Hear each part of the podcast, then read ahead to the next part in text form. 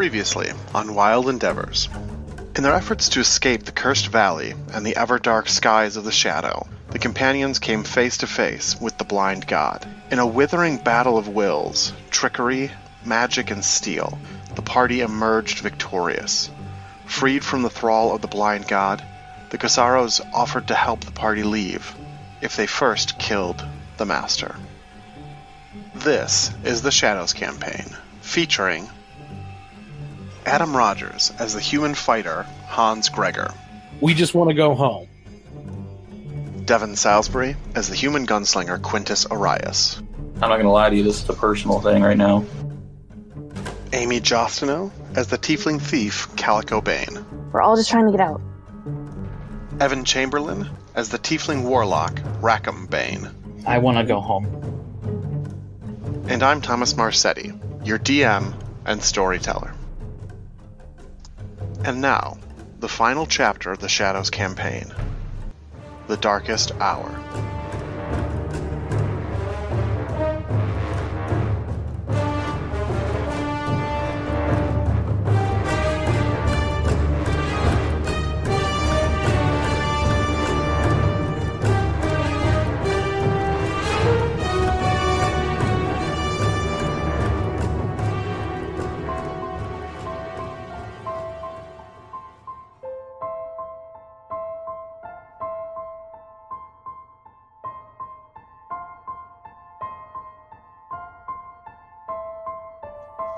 Four of you run through the hallways of Carsaro Keep. Behind you pounds the footsteps of running guards. For the first time this evening, that sound and the presence of the guard do not concern you. Instead of chasing you, they are escorting you to the east wing, to the silence, to the master.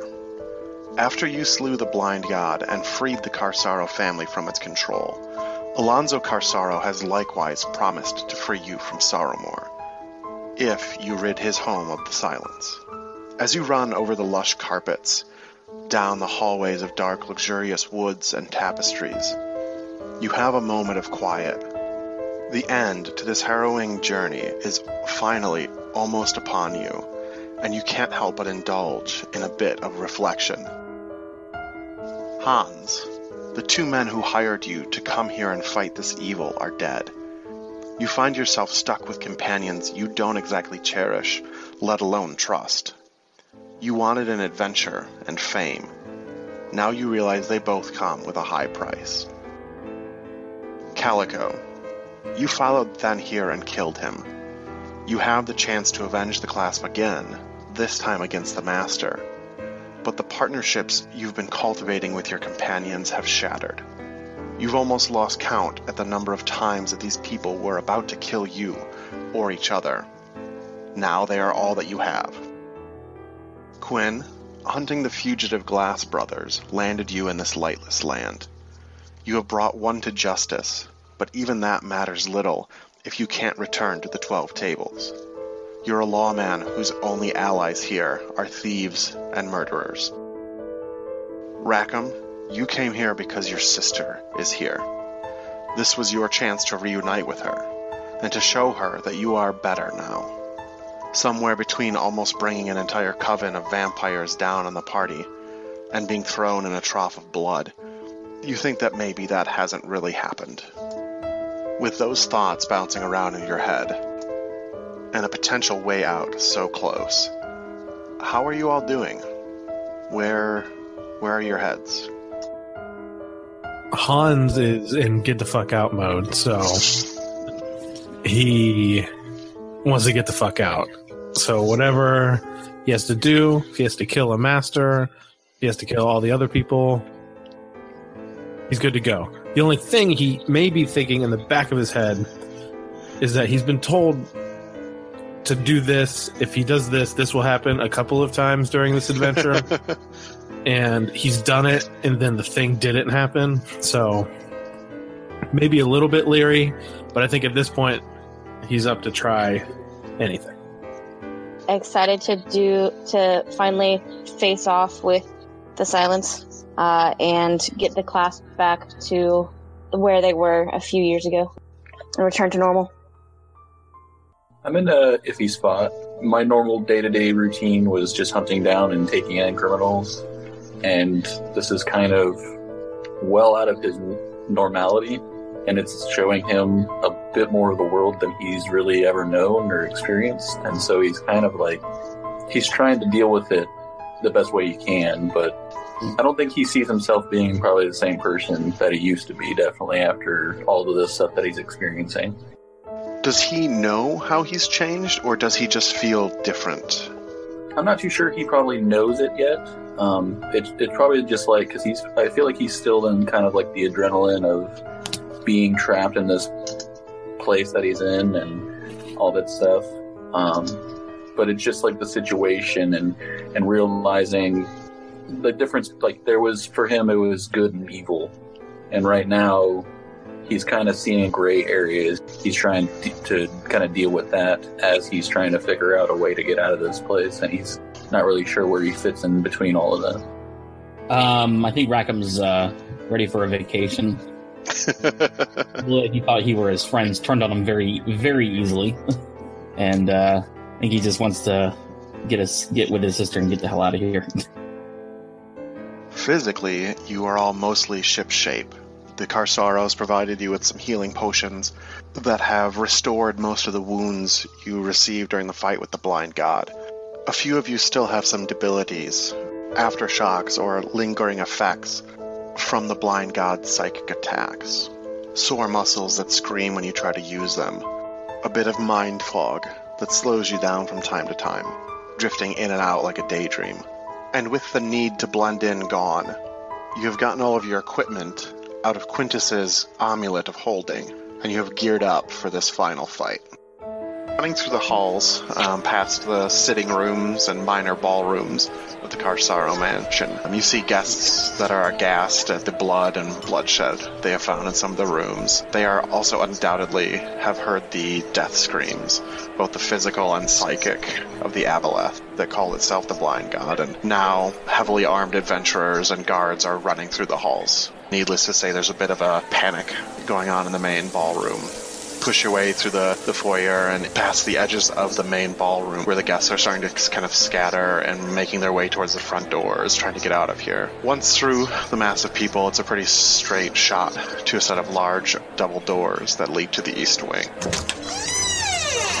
As you make your way through the doors into the east wing, you come upon a guard sitting on a fancy hallway bench. He is utterly motionless, and as one of the guards with you goes to investigate, he topples over, and you can see the wound in his back. He's very, very dead. I, I look at everybody and I go, "Shh, he's sleeping." The guard leader inspects the gem that's on the wall behind the man, and it's dark. And he pulls a little crystal rod out of his belt and like holds it against the dead guard, the side of his head. And well, this ain't right. The anchor gem is empty, and he's gone. Like really gone. All the other guards look very uncomfortably at each other. The guard leader says, "For some reason, the gift isn't working." And the guards again, looking very uncomfortably, one of them pipes up and you, you know I'll, um, I'll I'll stay here like I'll, I'll stay and guard this door make sure none of the silence like uh, you know escape this way and he very quickly has an, uh, a bunch of other guards volunteering to stay behind and guard the hallway bunch of wusses Pansies. all right Sam, let's so keep going. go as the guards begin to form up and prepare to defend the doorway to the east wing you hear a voice call out from behind you and you turn to see your old companion Elia Whoa! What? what? Well, you guys look like shit. We thought you were dead. Twist. Uh, I thought I was dead too, honestly. I conquered the house by myself, I'm impressed. And we I've had been to use cha- the chinchilla. chasing you guys ever since. I probably like run up to like go hug him, and I probably would have started to hug him, and then like kind of like backed off and would have been like, "Oh, oh, it's good to it's good to see you, man. I, I really could have used you out there." Good to see you guys too. Um, who is this? Oh, it's uh one of our companions from before. He's nice. I look at Eliaf and I say, "Just tolerate him, but you don't have to save him." I hold my hand out in a weird, awkward way to shake it. I'll shake it back. I grab like one finger and just shake it. Where's Leandros? Oh, you mean that dead guy? Yeah, he's I say, "Fuck Leandros." We couldn't save him. Hans also like at the second like just snapped back to reality again after being excited and was just like, wait, wait, wait a second here. We had another one of our friends come back and that turned out to be not true. So now I like go back over to Iliev and I like grab his shoulders and I like and I like shake him a little bit and then I'm like, okay, and then I like shake my head back and forth a little bit and I'm like wipe my eyes out. I'm like, all right, if you give me any advice though, I'm just gonna like kind of look bewildered and be like, "Boy, you guys have seen some shit, huh?" yeah. Hans, I don't remember you being like this. You were so open and welcoming before. Look, Um, he tried to kill me like four times, so there's that. So you guys are all just like killing each other now. Huh? listen. Hans says he's honestly the only one you should trust. I'll always trust you, Hans. I appreciate that. Look, I never Well, betrayed you, technically. Technically, I didn't betray Finn. Ish. That's I was following orders. yeah. That's oh, I also know she poisoned me, so there's that. but I did see you kill Oh, him. whoops. So You caught us at a strange time in our lives. Pretty much, I hate everybody. that's yes, but we're all going to get out of here, and then you never have to see us again. As if on cue, the sound of fighting begins to drift down the hallway toward you. So we're going to go there. Uh, the hallway makes a right turn about a hundred feet ahead. As you run down the hallways, the f- sound of the fighting starts to slowly get a little bit louder. After rounding the first corner, you can see there's something of a crossroads ahead. The hallway continues straight forward, but it also branches to the left and the right. As you stop here to consider which way to go, you can see down the right hallway, just about at another turn, there are a couple of corpses laying on the ground. As you draw up on them, you can see they are both wearing the emblem of the silence. The skull, with the upper and lower parts of the mouth broken away. Down this stretch of about another hundred feet of hallway, you can see another five bodies scattered along the way, pools of blood already forming underneath them. Three of them are wearing the emblem of the silence. The other two, Calico, you recognize as members of the clasp. And the sound of the fighting is much louder now. It seems to be coming from just around the corner ahead. Sure enough, as you round that corner, the hallway opens into a vestibule. The room is about 30 feet by 30 feet, and the floor is scattered with easily a dozen bodies. Most of them members of the Silence, but a few clasp members mixed in as well. Most are silent and unmoving. Large, deep wounds, or massive pools of blood, making it clear that most of these people will never be getting back up again. At the far side of the room, there is an ornate set of double doors, the rich wood carved to look like trees, vines, and flowers. Just in front of the door is Sharkin Silvermane. His signature top hat is missing. His long hair flies wildly as he spins and jumps. The sleeves of his garishly colored shirt are wet with red up to his biceps. You come around the corner just in time to see the halfling duck under one attack aimed at his head, turn the move into a slide, putting him in place to chop almost cleanly through the leg of one of the silence agents attacking him. As the man collapses to the floor, Sharkin flourishes his kukri. When the man's head is low enough that Sharkin doesn't have to jump to reach it, he chops one of the kukris into the man's skull, just between the eyes. There are six other silence attackers nearby about to fall on Sharkin. What would you like to do? I'm going to send my kerchief after one of the people attacking Sharkin. I, uh, yeah, I want to take aim and shoot at one of them. Also, I want to burn one of their souls. Right now. I'm just wearing plain clothes that I would wear to the ball. Don't have anything on me, so I'm just gonna like in a badass move, just like hold my hands out to the right and left and snap my fingers. Sword and shield pop in, and I'll get ready to fight. No, I'll hang back. Yeah, I'm going after like the closest silence person to me. Eventually, with my sword, hack and Okay. slash. Okay, so let's uh, we'll do the ranged folks first. So Calico, why don't you lead us off? Well, That's a full success. Roll your damage. seven damage. What does that look like when it hits him? Well, it doesn't probably doesn't kill anybody. It probably It did not. cut through It hurt 'em a lot. part of part of their torso and then come back to me. It cuts pretty deep into their side, and there's a there's a good splash of blood. Quinn, 13. that's a good hit. So if I get crack shot, I will just do the. He's unable to engage in combat against Shark. Okay, roll your damage. 11. Your gun thunders in the small space. His left shoulder blade becomes a spray of blood, and he falls to his knees, grasping at his chest, and then topples over onto his side. Since you used a crack shot on him, that means he is mortally wounded and is essentially going to be out of this fight unless one of his companions help him. Actually, he's going to be out of this life unless somebody helps him. Uh, Rackham is going to Brimstone. Nine. So you cast successfully, but you take one of the consequences. I'll take on one at attention. Okay.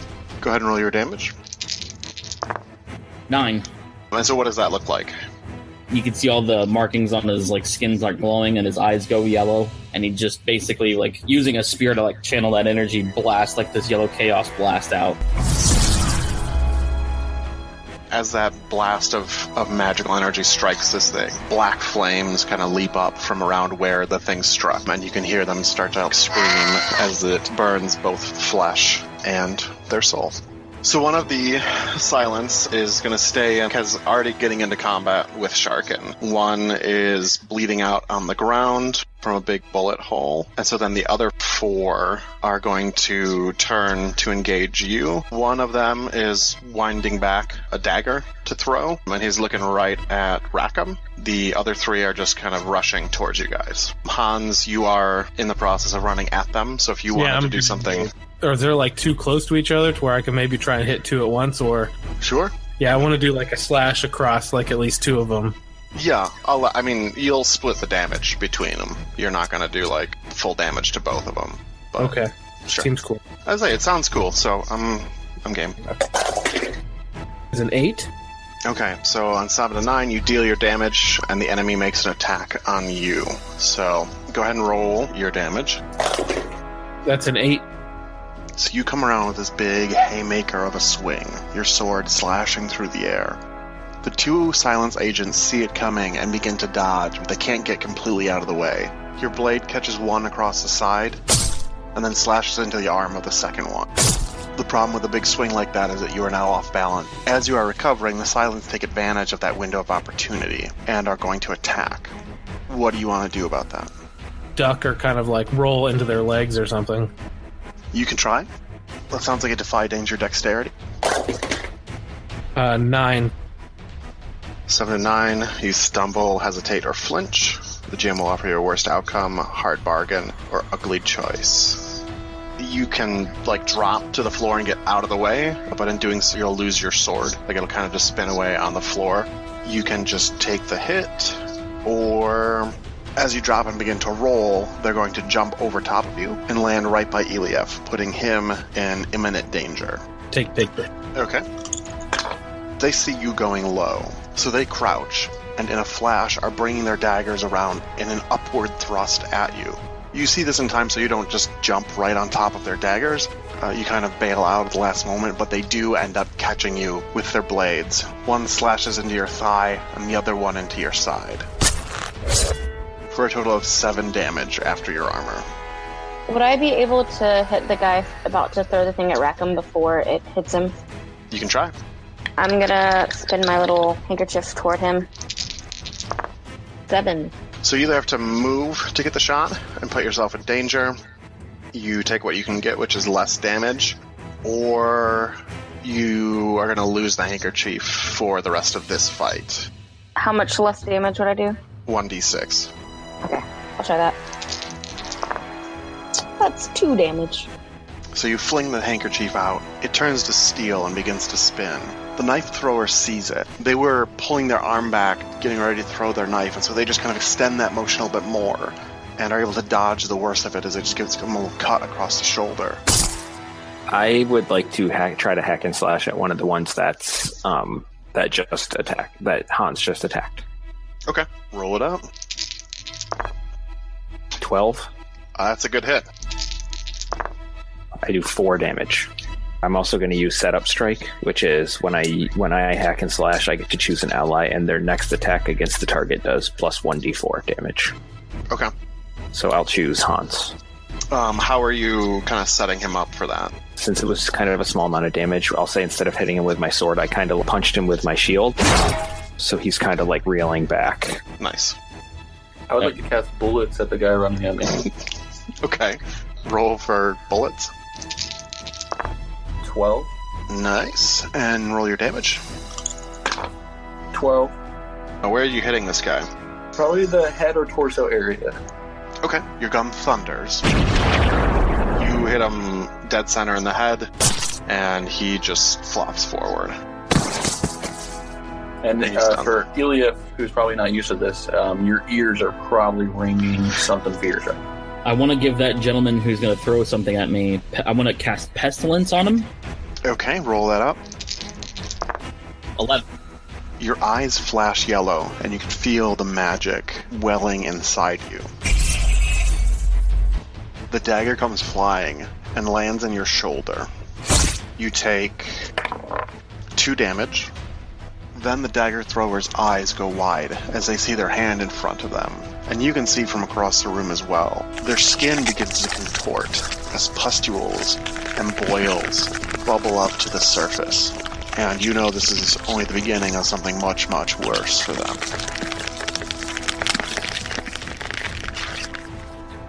Can I backstab the one fighting Sharkin? If you tell me what you're like, what it looks like, what are you doing? I mean, I'm guessing I would go up, try to sneak behind him, and then just like stab him in the neck if I can get there. The old trusty neck stab. It's 11, That's a good neck stab. 12 damage.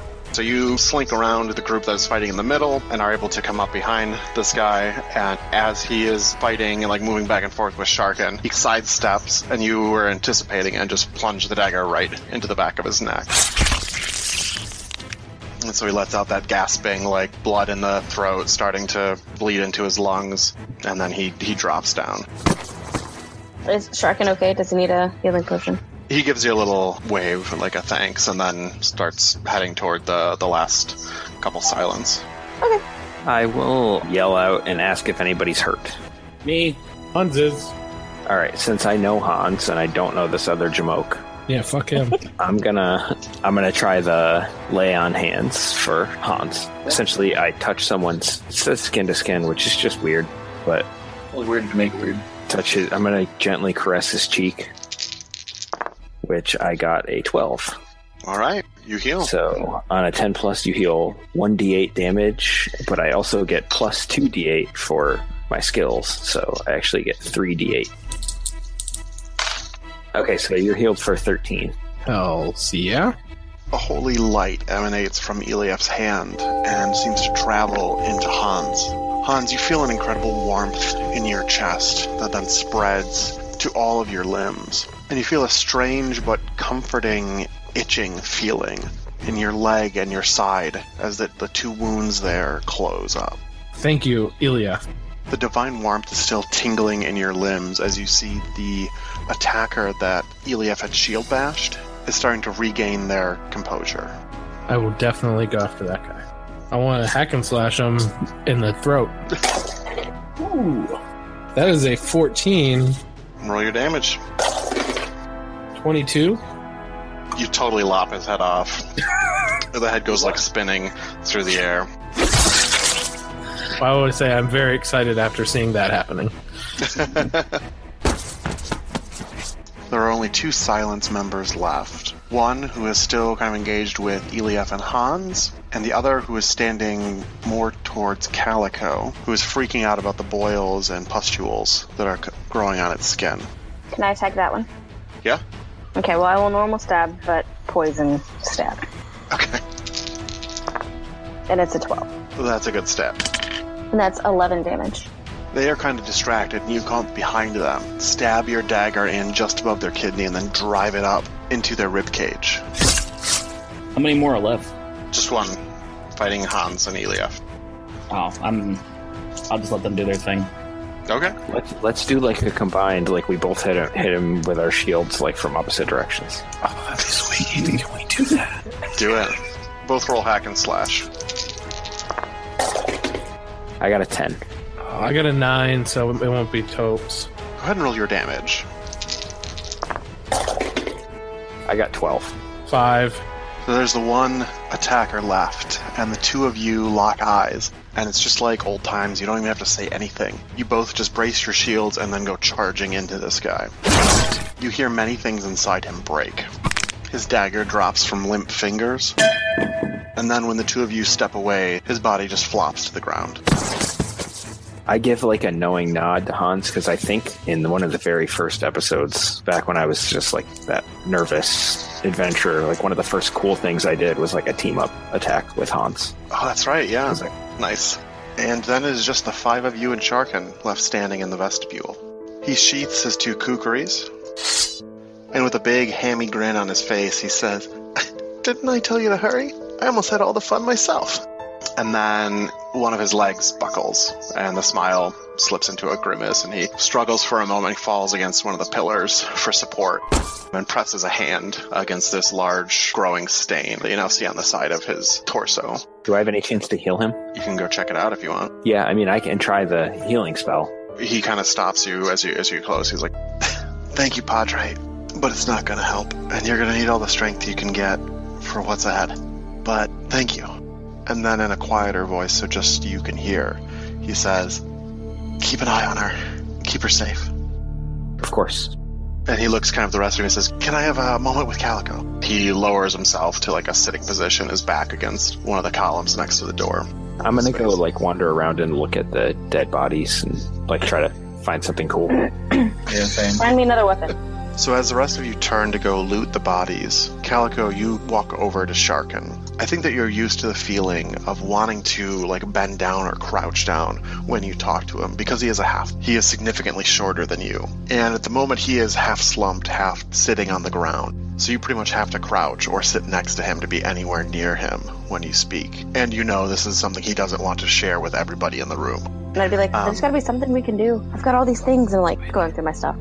Even as you say that, and as you begin to rummage in your belt through your herbs and your oils and, and rare ingredients, your, your poison materials and antidotes, you know it's no good. The Silence are assassins. Their singular focus is killing. And if they had one shot to kill the leader of the clasp, they would make sure it worked. There are magical venoms, there are anti magic venoms, there are sentient venoms, there are so many things that they have created and mastered for killing. You know that at this point, magic probably is the only option to save him, but as you just heard him tell Eliaf, it would be a matter of time and a matter of power, and you don't have enough of either right now. And Sharkin is smiling at you in a sad kind of way that says he knows that you would want to try, and that he knows that you know it's hopeless. this isn't on you. Man can't drown who's destined to be hanged, right? You recognize that this is part of one of the code phrases that certain clasp agents use to identify themselves to each other. And maybe this is the first time that you realize how fatalistic and kind of fucked up that phrase is. He then undoes the, the brooch that's holding his cloak together. The he takes it and presses it into your hand. And when you look down at it, you see it's the, the four hooks. It's the, the brooch that is normally separated into four pieces to represent the four leaders of the clasp. this is yours now. Finish the fight, and then make of this what you will. And again, he doesn't have to say it. You know that when he says this, he doesn't mean the brooch. He means the clasp. Oh. Um, I will rebuild it, and I will do you proud. He smiles and reaches out to put a hand on the side of your face. And he says, Didn't I tell you? You always made me proud. And then his hand falls away, and his eyes are dark. You hear a sound from beyond the double doors, the end of this this vestibule. Rackham, let me heal you. Please. Okay. Do you have to? I will shake his like one finger like I did when we first met. Nine. Thank that means you take damage for how much you heal him. Oh damn. Or because you have the bloody Aegis skill, you can take a debility instead of taking that damage. That's what I'm gonna do. I'm gonna take um minus one to my intelligence. Okay. So I'll be stunned. I'll be stunned. Okay. Roll to see how much you heal. So you're healed for eight. As you clasp Rackham's finger, your hands begin to glow with that divine light. And then that light begins to transfer into Rackham. Rackham, you feel a warmth in your chest that spreads throughout your limbs, and you can feel your wounds beginning to itch as they close back up. would anyone else like to do anything else before you all see to these ominously large and ornate doors? Okay. I will just add the sound of all of you shaking your head in when I edit that. the doors open to reveal a large atrium. It's at least 600 feet across. Greenhouses to the left and right create kind of like a pseudo hallway towards the center of the atrium. Both of the greenhouses are, the walls are all glass, revealing a variety of plants inside. Each one is open at the top, allowing some larger trees to peek out. The greenhouses are about 20 feet tall, and the ceiling is about another 40 feet above that. Beyond the greenhouses, there are some planters and benches scattered in kind of a rough, like circular pattern around a central area. Overhead, uh, for the majority uh, of this room of the atrium, is a massive skylight. Um, a spiderweb style of metal holds massive panes of glass high above the atrium. And as you begin to move into the room, something strange draws your attention to the skylight. The darkness of the kind of the ever black sky above Saramor seems to be rolling back like a cloud moving out of the way of the sun. Dim gray morning light rolls into the room through the skylight. After about 30 seconds or so, the darkness rolls back in. And this cycle repeats itself um, as you guys are in the room. Like every 30 seconds, there's there's grayish dawn light, and then 30 seconds of darkness. When darkness is coming through the skylight, the atrium is lit by a circle of five large braziers uh, in the center of the room. Uh, whatever used to be in that central area has clearly been like moved away. There are marks and like chunks of broken floor where things were, were very clearly moved or like demolished where they were to create this open space. On the ground near each brazier is a corpse of a well-dressed partygoer. They are all still wearing their masks from the ball. You can tell that they are dead from the door because their throats seem to be missing, and there is a significant amount of gore on and around them. As you draw closer, you're able to see that this blood has been used to draw three concentric circles of runes and arcane symbols on the floor. In the center of these rings is a pedestal with a basin on top of it. And sitting inside the basin is a box. It's about the size of a shoebox. It looks like it's made of amethyst. The five of you are walking through the door and down this little pseudo hallway. And this is kind of the the slow mo badass walk scene. So what does that what does that look like? Think of uh, the worst version of the Justice League, like walking in. So like the Justice League movie. You see me like put my foot out and I trip Ramekin, and he, he kind of rolls over onto the ground and picks himself back up again and like rushes, tries to run back. That fits in with the the narrative that uh, that Evan was painting for us. So what about the rest of you? I'm probably in the rear, like taking, like watching, like behind us, and like just kind of panning around with my gun, like I think I'd be walking like just really pensively, thinking about the journey so far, I think, and how much he's like grown up through this entire adventure, maybe praying to Helm silently. As you move closer to the center of the room, you see there are two figures standing in the middle of the ritual ring. They are very clearly struggling with one another. One is covered all in black, black cloak and black hood, um, obscuring most of their, their features. The one facing you is dressed in a fine bone white suit with black pinstripes. Um, it's wearing an elaborate mask that makes it look like its head is the skull of a kudu, which is like it's kind of like an antelope, but imagine like the horns are like a corkscrew shaped instead of just straight up. As darkness rolls across the room again, the hooded figure freezes and then begins to fall backward. None of the remaining characters recognize this figure, nor would this scene have any significance for them. So this next little bit is for us as the players. The figure falls in slow motion, the hood slowly dropping away to reveal a head of red hair. We recognize Whisper, once known as Kara Nilo, the sister of Fen. And as she falls, we hear a, a voice echoing a flashback um, to a time when Garth gave the Wayward Sons several grim portents. In particular, we hear when the heir of Nilo faces the darkest hour, do not let one stand against the shadows. And then Kara thuds against the floor like a rag doll. Fen's demon blade pulses briefly in the kudu headed man's hand as the blade drinks up Kara's blood. The figure then throws a sword down on top of Kara's corpse and turns its empty, socketed eyes towards you. I think you guys have figured out that this is the master. Not only does he hold the key to your escape from the shadow, he is the one who orchestrated the destruction of the clasp and the death of Sharkin, Calico's mentor, the one who got Rackham out of the asylum. This kudu headed man is the one that Fen hired Eliaf and Hans to defeat. This is the, the great evil that, as far as you guys are concerned, that he died trying to end. Light rolls back into the room. The figure says, You are nothing if not brazen. My eldest son's body is not yet cold, and my other son may yet die of his wounds. And here you are to attack me. you seem to not know me, Justicar. I should not be surprised. The Primarchy is far too short sighted to have deduced what my boys were up to on my behalf. I am Ilias Glass. Fucking knew it. Fucking knew it. Are we guys? Are we in this together now? Let's, Yep. let's fuck him up. I don't know. Hans is going to try and charge at him. He says, So much for pleasantries.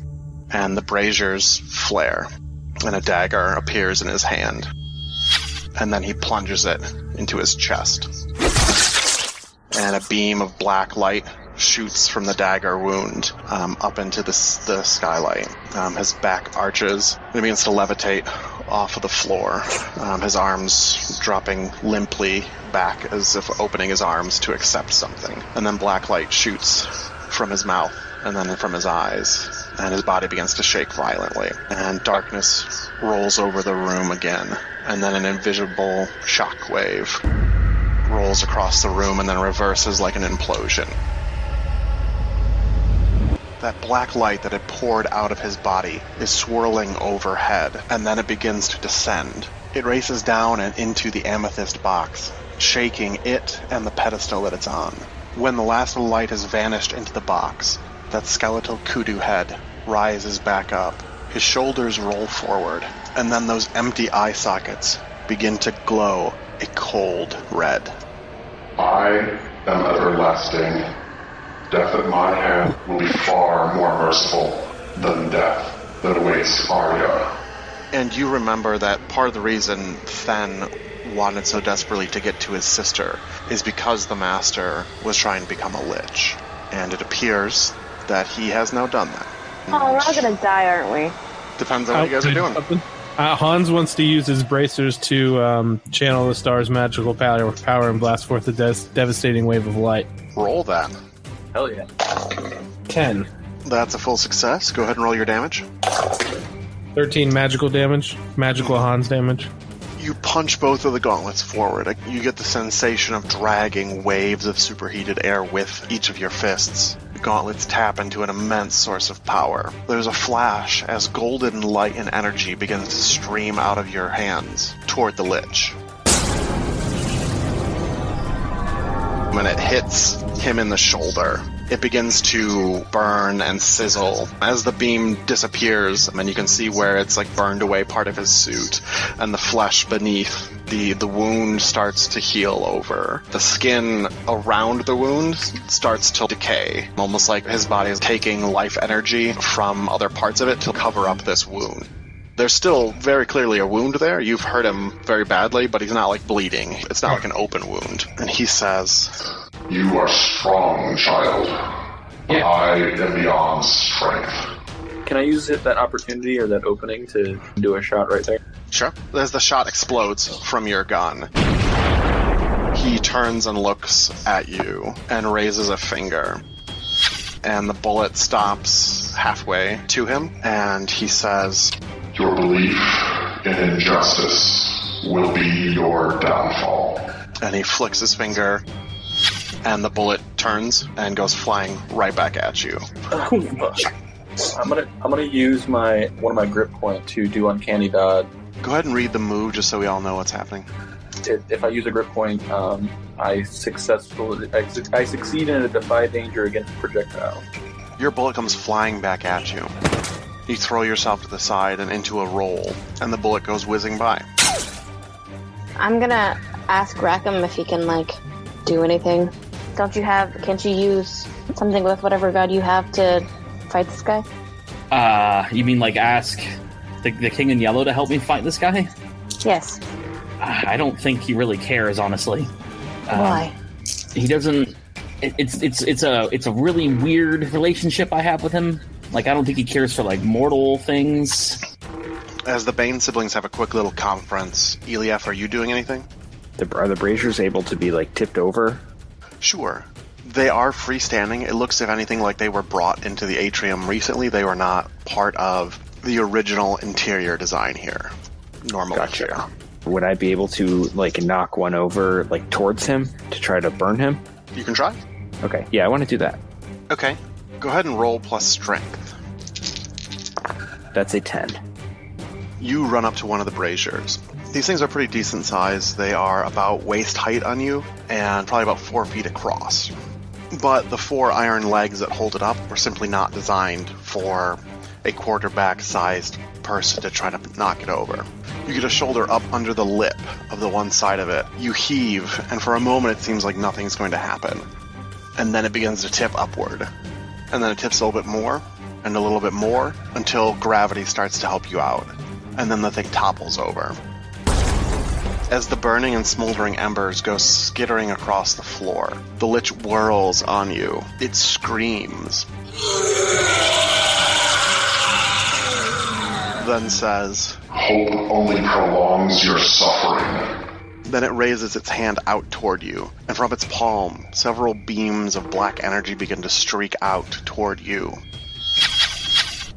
If you would like to, you can roll Defy Danger Wisdom. That is an eight. When they hit you, you feel the warmth of divine energy rising up inside you, as if Helm's Grace is offering you some protection, but it does not protect you completely. You take five damage.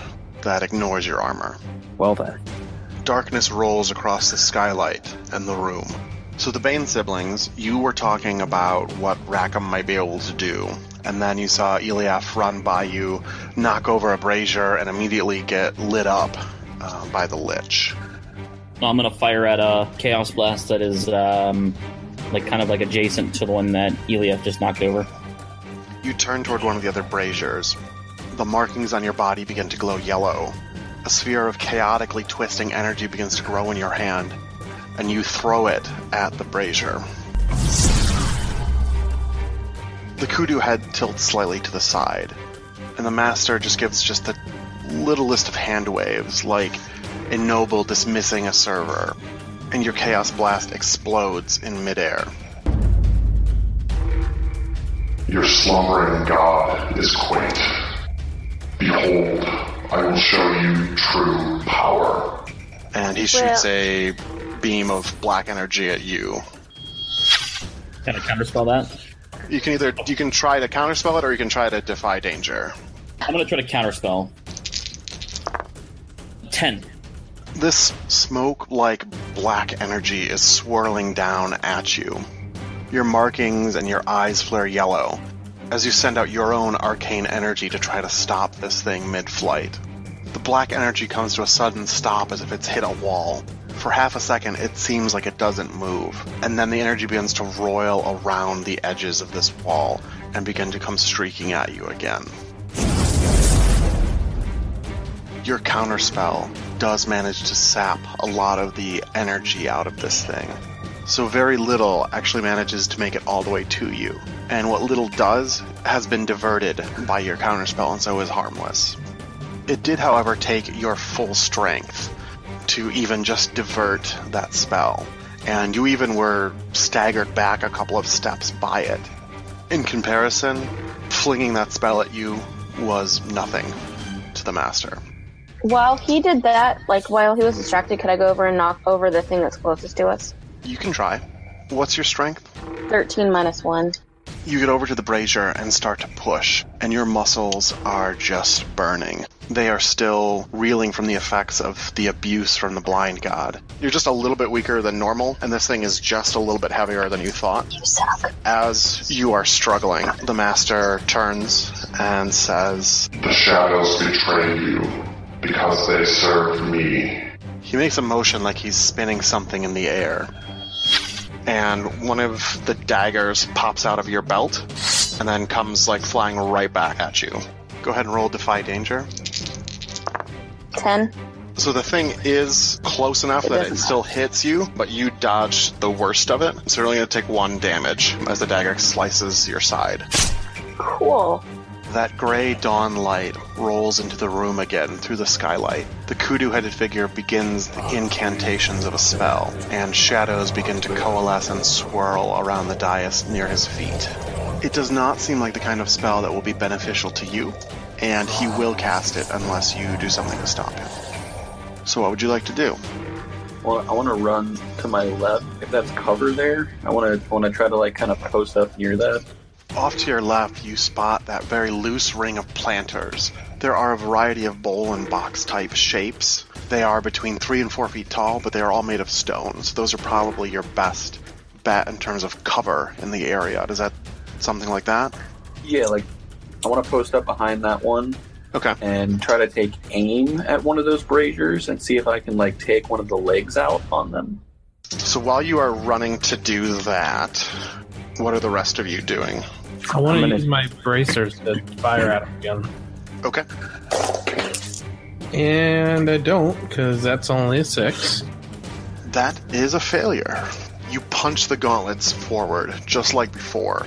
Just like before, you feel that immense energy channeling through you. And this time, instead of that golden light streaming out of the gauntlets, there is an explosion of light.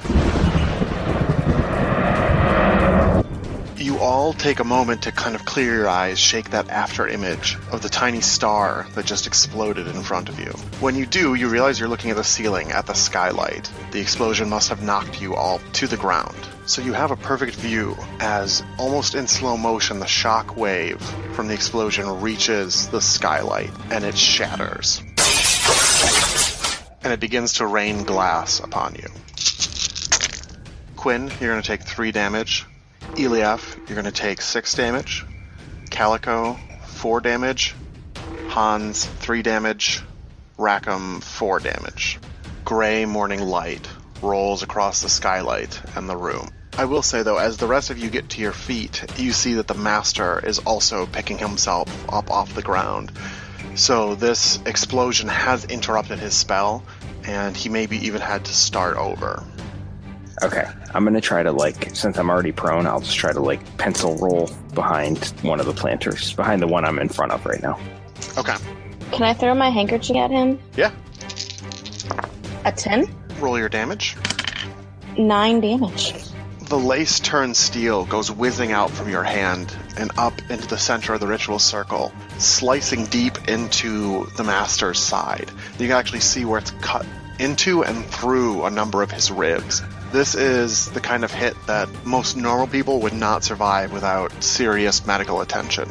However, the master doesn't even flinch, and you can see the skin around the wound begin to decay as the slash closes up. I am going to do a thing. I'm going to do disjunction, which is counterspell. So, what does that look like? I do the thing like in Saving Private Ryan where it's like, and I kind of like look around like what's going on, and I see people still on the ground, and I see the master like casting something with both hands. I'm just like, nah, no, not today. The Yellow King does not approve. and I snap my finger and point like a finger finger gun at him. Okay, so go ahead and roll. Eleven. As you point at the spell, you can see the yellow energy. It looks like it's almost like physically trying to like rip into the, the magical energies that he's still weaving. You can see that you are taking quite a bit out of this spell. It will be significantly less effective than it would have otherwise, but stopping it is just beyond your capabilities. You know, through your patron, you are no slouch when it comes to magic, but ultimately you are channeling arcane energy, magical energy, whereas the Master, in his current form, is a physical embodiment of magic. Quinn, you've made it behind the planter and are now in cover. The Master's chanting is starting to reach a crescendo. Something is about to happen, so I think this is probably the last chance to do something to stop him from casting this spell. Uh, what do you want to do? I want to try to take aim like at one of the, the brazier's leg and see if I can try to shoot it out. I'll use a grip point to do rapid fire and maybe try to like take two shots at a leg or something like that, or or, or two different legs. Based on the thickness of it, you would guess it would it would probably take at least two shots if you're just trying to blow one of the legs off. Okay. Twelve. In quick succession, your gun issues forth a double thundering. The master waves a hand dismissively in your direction, and one of the bullets just stops and drops out of the air. The other one continues forward, though, and impacts the leg of the brazier. The brazier wobbles, but remains standing. Damn. As you reflexively move behind cover again, it occurs to you that if he hadn't been casting another spell at that time, he could have easily stopped both of your bullets. Then the kudu headed figure raises both of his hands into the air, and a wave of black energy sweeps out across the room. Quinn and Eliaf are behind the planters, so they do not get hit by it. The rest of you, as this black, smoke like energy washes over you, you can feel it sapping energy out of your body. This is, again, not nearly as strong as it would have been if it hadn't been for Rackham, but you are all going to take three damage. As that black energy sweeps by you, you can see the Master still in the center of the ritual circles, hands still raised, and you can see the wounds from Hans and Calico begin to heal, and the decayed flesh around them begin to heal as well, as if the energy he had just taken from you is being put back into this physical form. Darkness rolls over the skylight and the room once again. Question. Yes. Can I use my grappling hooks to knock these things over? You would have to find some way to get some mechanical advantage out of the situation. Otherwise, if you're just pulling on it with a rope, you're still not going to be strong enough because of that debility. Can I run at one and push it over? Sure. Closest one is uh, has Calico lying behind it right now, and then the other two are kind of like slightly behind the master on the far side of that pedestal. Like I can do it Oh yeah. if if anyone's cool with that. I'm gonna like go behind the planter next to that if I see him running up toward me. Yeah, I just want to move um, where Calico is. Okay. The Bane siblings dash and take cover behind one of the planters. Eliaf and Quintus are still down behind their respective planters. When Hans is only about 10 feet from the brazier, the master looks at him, flicks a finger in like a little kicking motion. And Hans, you go flying backward across the room. You crash into and through the glass wall of the greenhouse. And then into and through the plants and some of the small trees beyond your armor takes the brunt of the damage and you will emerge unscathed. The greenhouse is like way far away from us. They're not that far. Um, I mean, they are they are deep. Like it might ta- it, it's going to take them a hot second to get back. So if I can speak out of character for a second, we're pretty sure that like he's not going to let us knock over any of the other braziers. Is that He's trying to stop us. yeah? Actually, since you're asking, why don't you roll discern realities? Well, that ain't good. I got a three. Oh, that is not good. As you're peeking over the edge of the planter and like trying to like taking stock of the situation, the master is going to throw uh, a ball of black energy and is going to destroy this planter. So you are now exposed. It didn't hurt you, but that planter is gone. Okay. Can I discern reality? Sure. I got a nine. That's one question. Yeah. What here is useful or valuable? The answer I want to give you is that the braziers, like knocking over the braziers, is useful. But I think you guys have figured that out already. Yeah. Okay, here it is. So because you've been trying to knock the braziers over, you've been studying them, you've seen the rest of the group's attempts at dealing with them as well. What you think would be very useful is a more coordinated effort. You are not strong enough on your own to tip one of them over. Hans, on his own, just went up and then got thrown like a rag doll. Quintus shooting on his own was thwarted. Eliaf is the only one who has knocked one over by himself so far, but you think that could be more because he surprised the DM, I mean, the master. but now the master is on his guard about it. Essentially, going one on one with the master is, a, is going to be the best path to failure because he is simply too strong for one of you to handle. Put together. Yeah. The gray of morning light rolls across the skylight and the room. So, as that is kind of clicking into place for you, you see the master begin chanting and casting again. I would like to counterspell it. All right. Okay? So can I like Roll up. signal the other two that while Rackham distracts him that we should like work toward knocking How- the braziers over? How are you trying to signal to them? I'm sending the chinchilla. Ah! Okay, so you pull the little clockwork chinchilla out of your bag. It can basically repeat a message that it hears. So, what would you like to say to your companions? Rackham and I are going to provide a distraction, knock over as many braziers as you can. Okay, and then who are you sending it to first? Eliaf and Quinn, and then wherever Hans is. Hans is trying to climb out of the uh, woods back there. So by the time you get the chinchilla out, say that to it and send it on its way. Rackham is casting his disjuncture. Ten. So again, the yellow glow of your magic goes streaking out. And again, it looks like you are dampening some of the shadow energies that he is pulling in around himself, but you are nowhere near stopping this thing. I want to run back behind the planter where Rackham and Calico are. So yeah, probably won't be probably won't get up there this time, but pretty soon you will.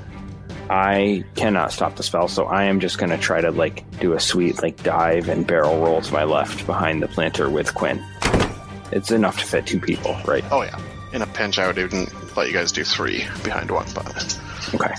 And I'm going to say to Quinn, when Hans gets back, the three of us should try to knock over three different ones at once, so that because he, he keeps trying to shoot these beams of energy to stop us. But if all three of us do it at once, then I don't know that he can shoot three beams. right. And I think the three of us are the only ones strong enough to do it. Oh, well, I don't know how strong you actually are. You might have good dexterity.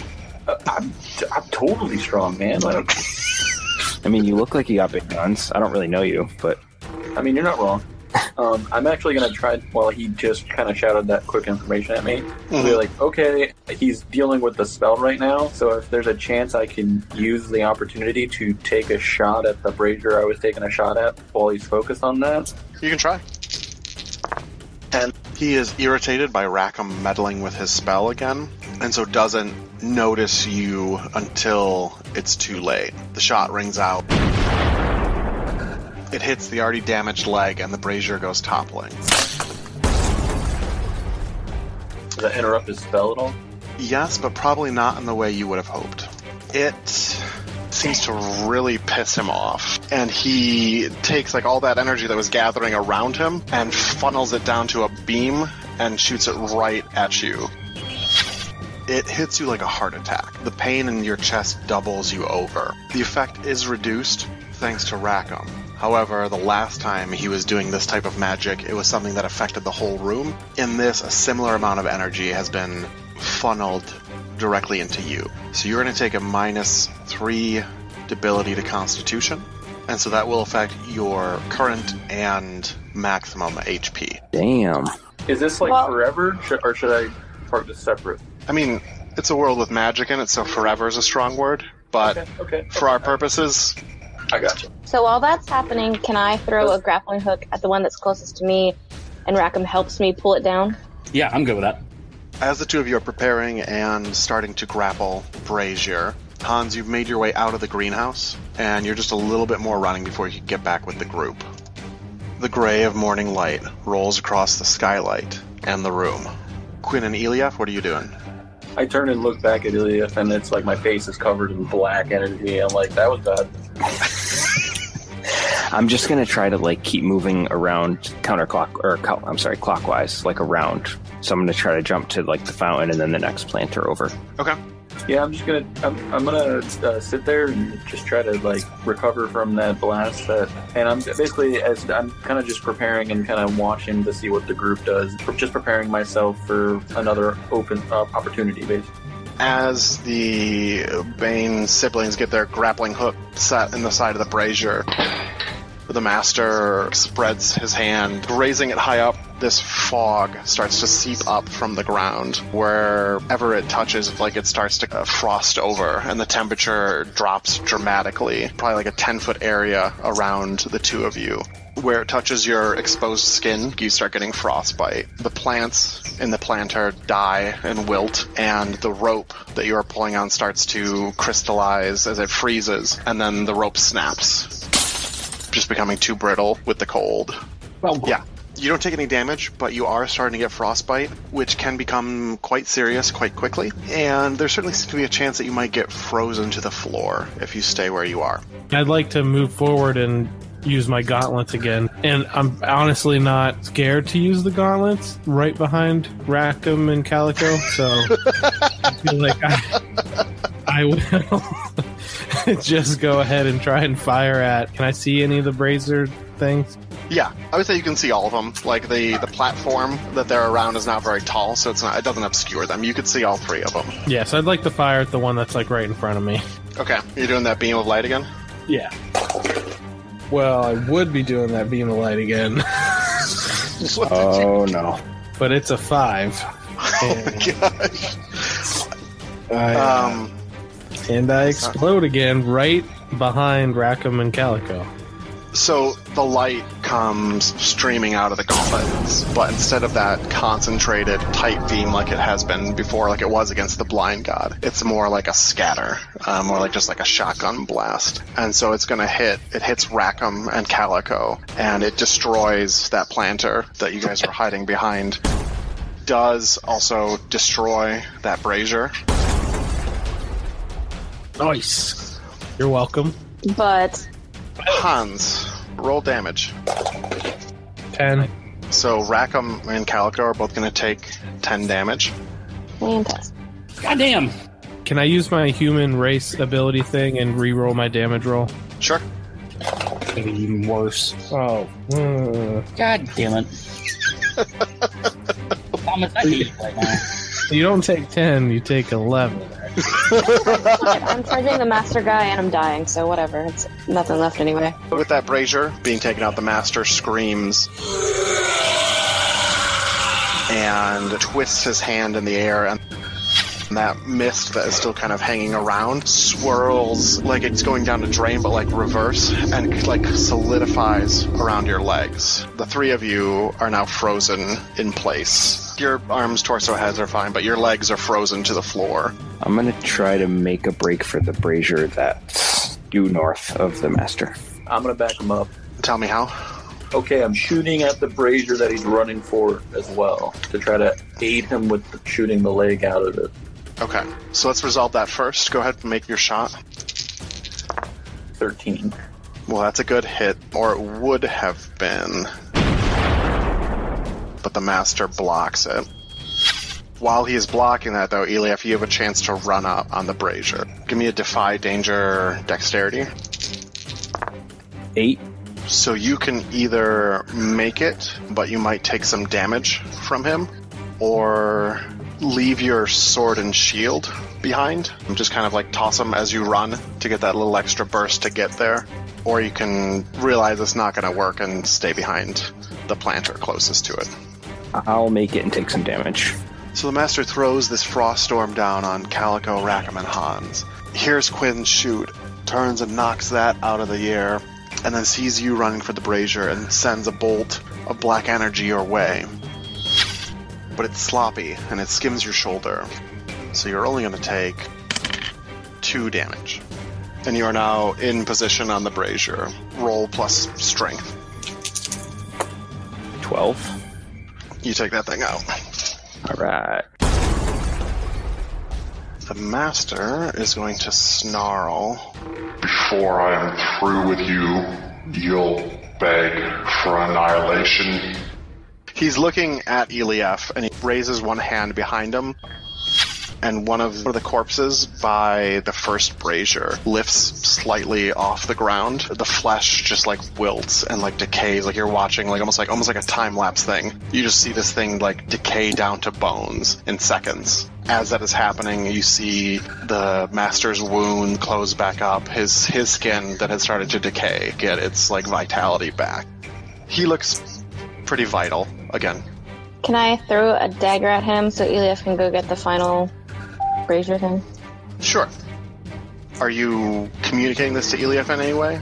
Because your Uh, chinchilla is probably like just getting to Quinn now. Yeah, I know. I don't know. I feel like if he sees the master like turning to see us, he would, right? And also, I think it's pretty well established at this point that my goal was to be running around knocking them over. I mean, I've knocked Yeah. three of them over already. Two. So, them well, over. so Eliaf, so you, are you just going for that last brazier? uh, as long as he's not like targeting me with a spell, then yes. He's it- looking right at you right now. okay, then I okay, would probably. so yeah, I will see that, and then I would throw a thing at his back. Go ahead and roll your attack, Calico. An eleven. Your dagger stops just short. Almost like it's like like hitting like a force field sort of thing behind the master, and just kind of drops uh, down by his feet. Uh, but it does cause him to turn just a little bit, and that does give Eliaf time to run behind the planter safely. Yay. So, Rackham, Calico, and Hans are all frozen to the floor, just kind of to the southeast of the master. Quinn is hanging out behind a planter to the west, and Eliaf just dodged behind a planter to the north. Um, so you do have him surrounded. Darkness rolls over the skylight and the room once again. I want to take a health potion. I'm assuming you're taking the hit points. Right? Yeah, hit Okay. points. Yeah. I'm gonna do that too. I want to make my way to the north of where I'm at to that planter if I can. Okay. So I want to like run behind the. Which way is the master? You're frozen. Your your You're feet are frozen. frozen. Oh fuck me! So you have to Um, do it between. You have to do the same way you did it before, and hopefully don't kill us. all right, Except for it, this time, I'm healed again, so you should be okay. it is the gauntlets then. Okay, don't kill don't kill me. Oh Jesus! Really? Well, it's it's this whole debility thing that's killing me. It is a six and a failure.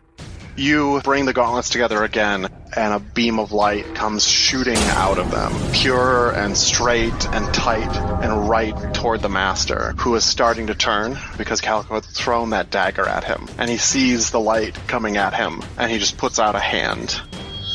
Like Yoda grabbing the force lightning, the light just like flows into his hand, and he gets a little bit larger. And this white energy starts to swirl around him as well as that black energy now.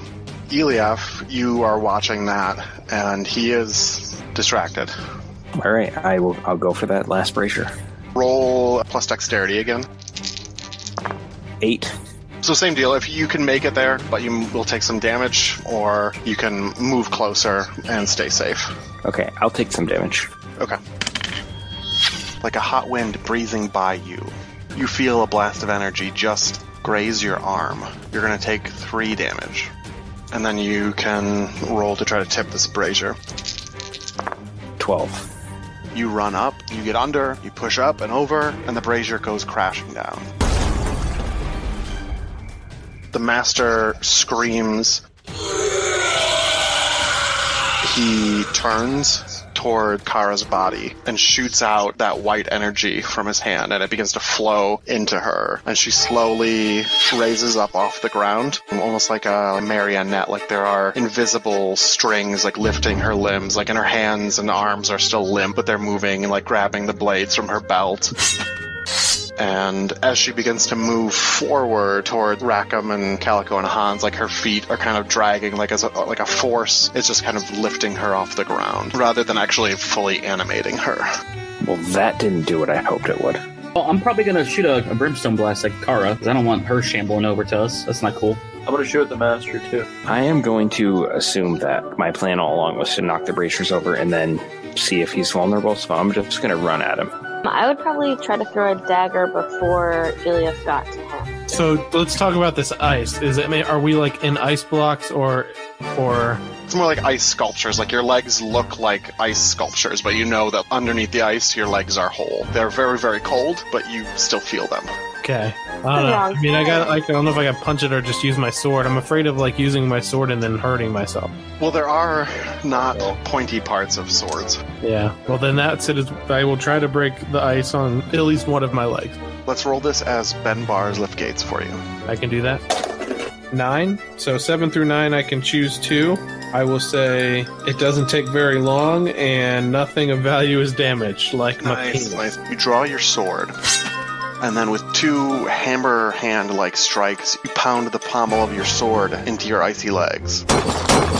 You knock off enough big chunks and cause enough big cracks you're able to kick the rest of your way out, and you are free.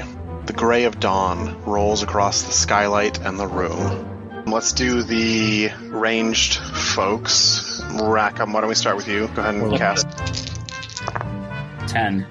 That's a good cast, so go ahead and roll your damage. Six damage. Your brimstone orb hits her square in the chest. So as the black fire starts like licking around her body, she doesn't show any signs of pain. She doesn't. She's not you know, showing any sort of emotion at all. But you can tell it's not doing as much damage as it should. Could It's I- almost like she does not have a soul to burn. Well, right. Quinn and Calico, go, why don't you go ahead and roll? Ten. Twelve. The master turns and knocks your bullet out of the air, Quinn. Um, and your Calico, your dagger stops just like just short of his back again. While dealing with those, has left an open for Eliaf, who can make it up onto the platform. I'm just going to try a big two-handed slap. Well, I guess it's one-handed. I have a shield, so just big. That is a ten. That's a good hit. Roll your damage. That's eleven damage. As you are coming in with your attack, your blade glowing with that holy light of Helm, you hit, and there's like a little, almost like a little like sonic boom. And the master like staggers forward a couple of steps um, as the blade just like bites deep into his side. Again, like that that flesh where the wound is, the actual cut starts to heal over, and his body like around it just starts to de- decay. His entire side like shrivels up into a desiccated skeleton just to kind of heal that one wound. That was a good hit. That was a that was a big hit. Nice. Should I tell you I'm using setup striker? Tell me because you have to tell me who you're setting up. Okay. I'm going to try to set up Quinn for an open shot. Okay. So next time you shoot Quinn, you can you do an extra D4 damage. If you hit him. I'll hit. I'll hit him. Don't worry. Eliaf, being this close to the master, you can see that as he clutches his wounded side, his eyes dart first to the remaining dead bodies in the ritual circle, and then to all the overturned and destroyed braziers. And he seems quite upset about that. You recall that when the braziers were still lit, he had used one of the bodies to heal himself, and that seems to no longer be an option, now that the braziers have been taken care of. Nice. Darkness rolls over the skylight and the room once again. The master whirls on Eliaf. Oh no. Say that sets up my opportunity to hit him. You are but insects to me. I will see the death of this age and the dawn of the next. The master then just pushes a hand out toward you, and you feel yourself thrown backward through the air. You come crashing down just shy of the greenhouse on the northern side of the chamber. You are going to take six damage. Kara is going to finish closing the distance. She has two black iron scimitars that she just starts like slashing at Rackham with and her arms make these really weird movements because they're kind of just like limp, but they're moving and like fast, but they don't move like you expect them to. They pivot from unexpected joints, like a puppet being jerked around by an erratic puppeteer. On top of that, because Rackham's feet are still frozen to the ground, he might as well be defenseless against her onslaught. Rackham, that will be nine damage. All right. So Kara is she's just gonna keep fucking up Rackham. Can I like Can I- sw- stab her? Stop her. Can I throw my handkerchief thing at her to try to like cut off one of her arms? Yeah, I'm free. you guys can do all those things. Want me to go? That's fine. I was, I was gonna like try and stab her right through the her gut. Well, Well, I was cutting off, trying to cut off an arm so that she would stop her abilities to stab people. it sounds like all three of you are attacking her, so we will do those things. What do I need to level up? Uh, you need a long rest. Oh, well, this is worthless. Wow, Then. it I doesn't. I rolled a five. Oh my goodness. Hans going in for the attack, and like the way that she is moving, just it's so like unnatural, but like fast, but like weird because she's all like limp and puppety. You go to like stab, and she's just not there, and then both of her scimitars are just come right like flashing back at you for ten damage. I'm gonna fucking stab this bitch. Roll hack and slash. Four. You run into a very similar problem as Hans, compounded by the fact that you can't move. She does seven damage to you. Alright, that's not good. Calico, you are also going to be attacking her. You are watching Hans and Rackham both attack, and she is just moving out of the way and cutting them open. They're both bleeding. What are you doing? I'm gonna throw my scarf thingy or my handkerchief. Twelve. If you're still interested, with a 12, I would let you do zero damage to her, but cut off one of her arms, or you can just do normal damage. I can't take off both arms at the same time, can I? No, because there are classes that can earn special moves that will let them cut off limbs, so even giving you the one feels like a bit of a stretch. I didn't think so. Well, now she's only slashing with one weapon, so we're Mhm. starting progress. So you throw your handkerchief out, and it turns into like a whirling saw blade. One of Kara's arms is raised to deliver another strike at Rackham when the handkerchief catches her mid bicep. Her arm and sword go clattering to the floor. She is not phased by this at all. In fact, periodically, through the rest of this little dance, you'll see that the stub of her one arm still swinging as if she had a sword in it. I would like to use a grit point, Thomas, Okay? and I'm going to attempt to do an arterial shot, but I'm also going to use my gauntlet. Oh, okay. Tell me about that. Tell me what you're. Tell me what you're doing. So I kind of just like I, I'm I'm I'm hearing the commotion going on, and I just take a, like a quick like breather behind this planter, and kind of just like clench my fist that the gauntlet rests on, and I would say those of the Arias lend me your strength. Then kind of just like stand up from like behind the thing and just take aim at the master. As you begin to stand, you can feel the familiar rush of the magic of the gauntlet, the experiences and expertise of generations of gunslingers before you are channeled through the gauntlet into you. You shoulder the rifle and lay your sights on top of the master, knowing that with your ancestors behind you, you cannot miss. Your gun roars. The master half turns and waves a hand like he has so many other times before. But the bullet keeps going and punches into the master. Roll your damage. 13 damage, and he also, because of the grit point, has extreme bleed.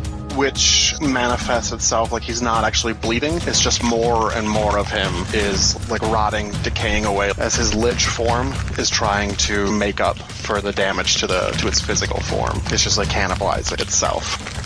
I think actually, I think this shot because you are always going for the head anyway. Hits the the kudu mask and like cracks it, and it falls off. And you can see the toll that the damage that you and Eliaf have done to the thing have taken on its physical form. The hole in its cheek where you shot it is puckered and bloodless. His skin is gray, brittle, and taut to his skull, like you would expect from a body found buried in the desert for a thousand years. Through its empty eye sockets, the hole in its cheek, and in places where its skin has grown incredibly thin, you can see that black, smoky energy swirling around inside the Master. It is like a horrible jack o' lantern that instead of a cozy candle is illuminated by darkness. I'm, I'm more scared. The gray light of dawn rolls over the skylight in the room. So Calico took off one of Kara's arms, but she was still attacking with the other.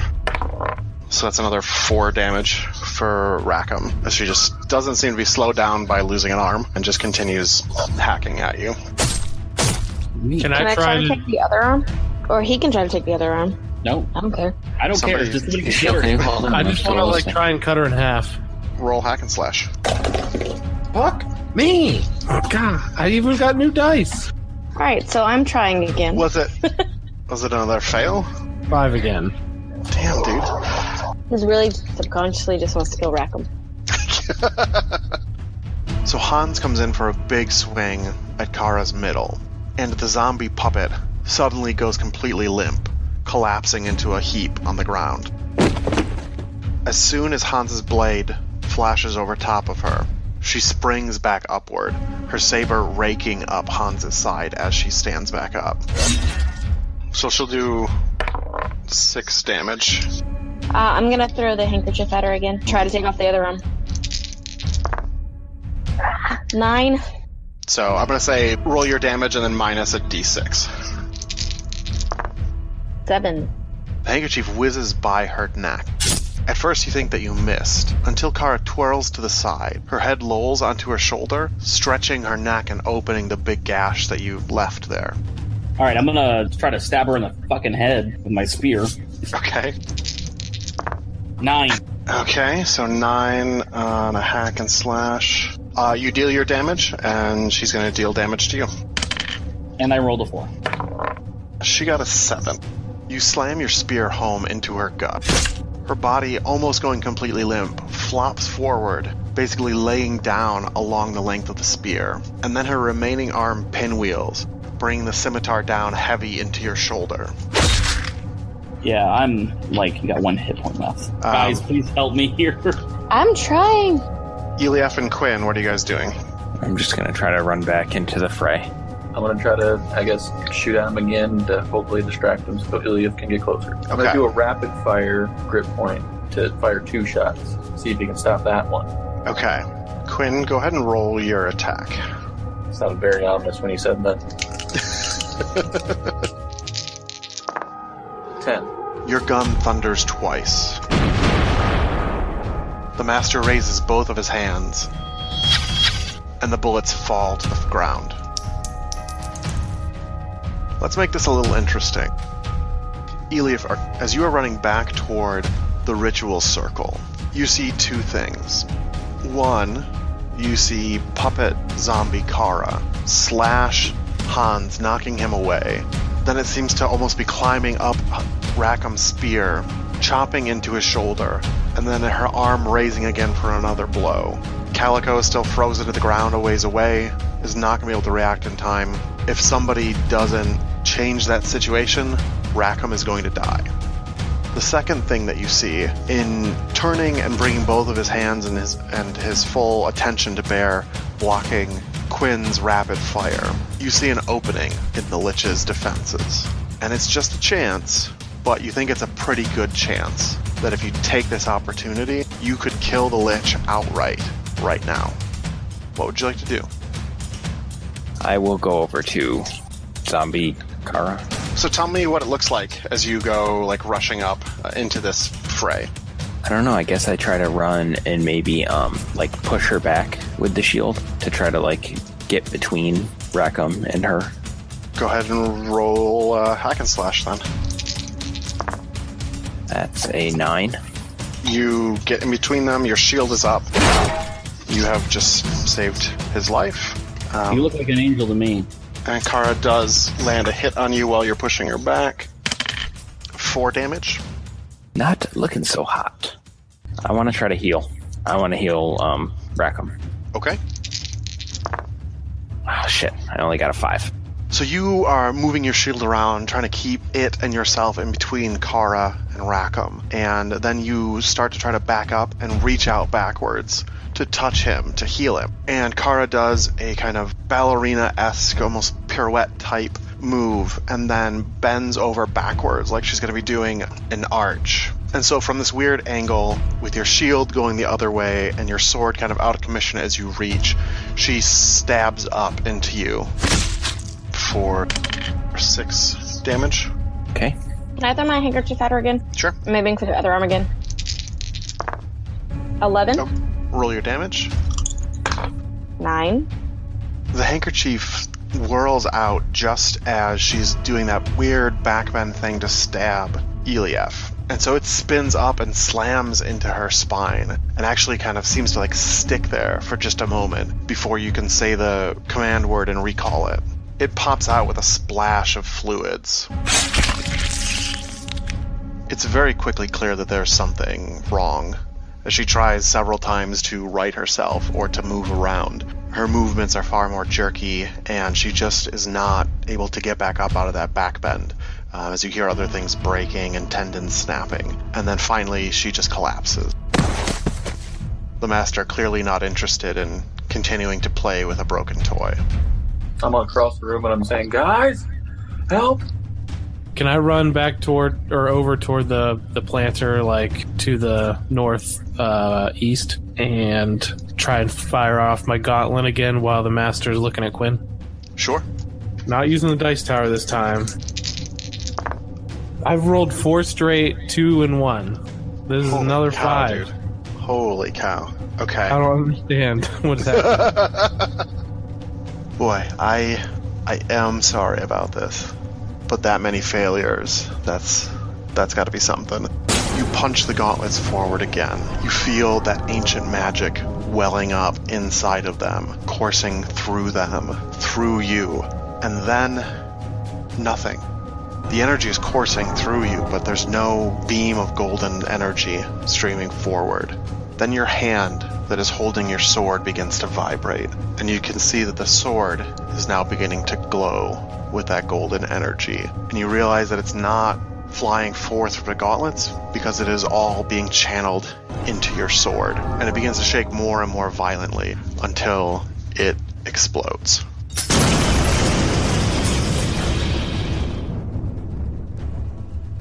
Your armor protects you from the shards as they go flying, but your sword, your signature weapon, is gone.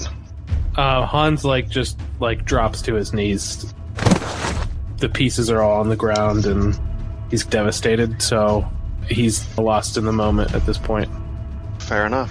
What are the rest of you doing? I would like to drink a healing potion. Okay. I'm gonna keep shooting at the master to distract him. Okay.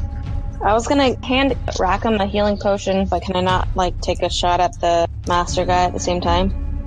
Maybe in a slightly lower stakes situation, but with how fast things are moving right now, and the fact that you and Rackham are still frozen to the floor a ways away from each other, so handing him a potion is going to be tricky enough in itself. You can only do one or the other. I guess I'll give Rackham a healing potion. Thank you. Okay. I'm taking that, by the way, just so you know. Okay. Quinn, roll to shoot. Ten. The master waves dismissively, and the bullet turns around and starts flying back at you. With all of his attention on you, the bullet is going to hit you. So go ahead and roll your damage. Five. Because you kind of know what to expect, and you are not completely defenseless, you dodge, and the bullet just grazes you. So you're going to take three damage instead. I'm gonna yell, Hans, get up. We all have to attack him at the same time. It's probably going to take me like another second to gather myself up, but I mean, I was planning on it being like uh he's going to get angry and stand up. So would Eliaf's shout help to rouse you? Yeah.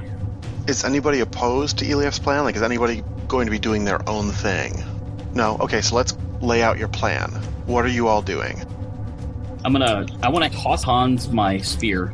Eliaf just he shouted at everybody that we need to all attack at once. So, Mm-hmm. I mean, I would picture him throwing me the spear, me chucking the spear at the master like as soon as I get it, and then everybody else doing their thing. Yeah, like Yeah, and I would throw a poison dagger or two.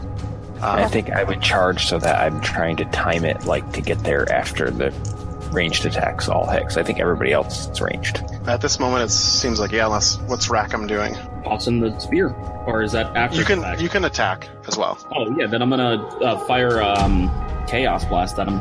Okay. We are going to do a move called Struggle as One, which we haven't done since the heist back in Arthamore. Hey. Um, everybody is going to roll, and basically, you guys are going to succeed or fail as a group. Um, Oh Lord, Adam. if you anybody who gets a 10 plus does well enough that they can help somebody who has failed out of a, a spot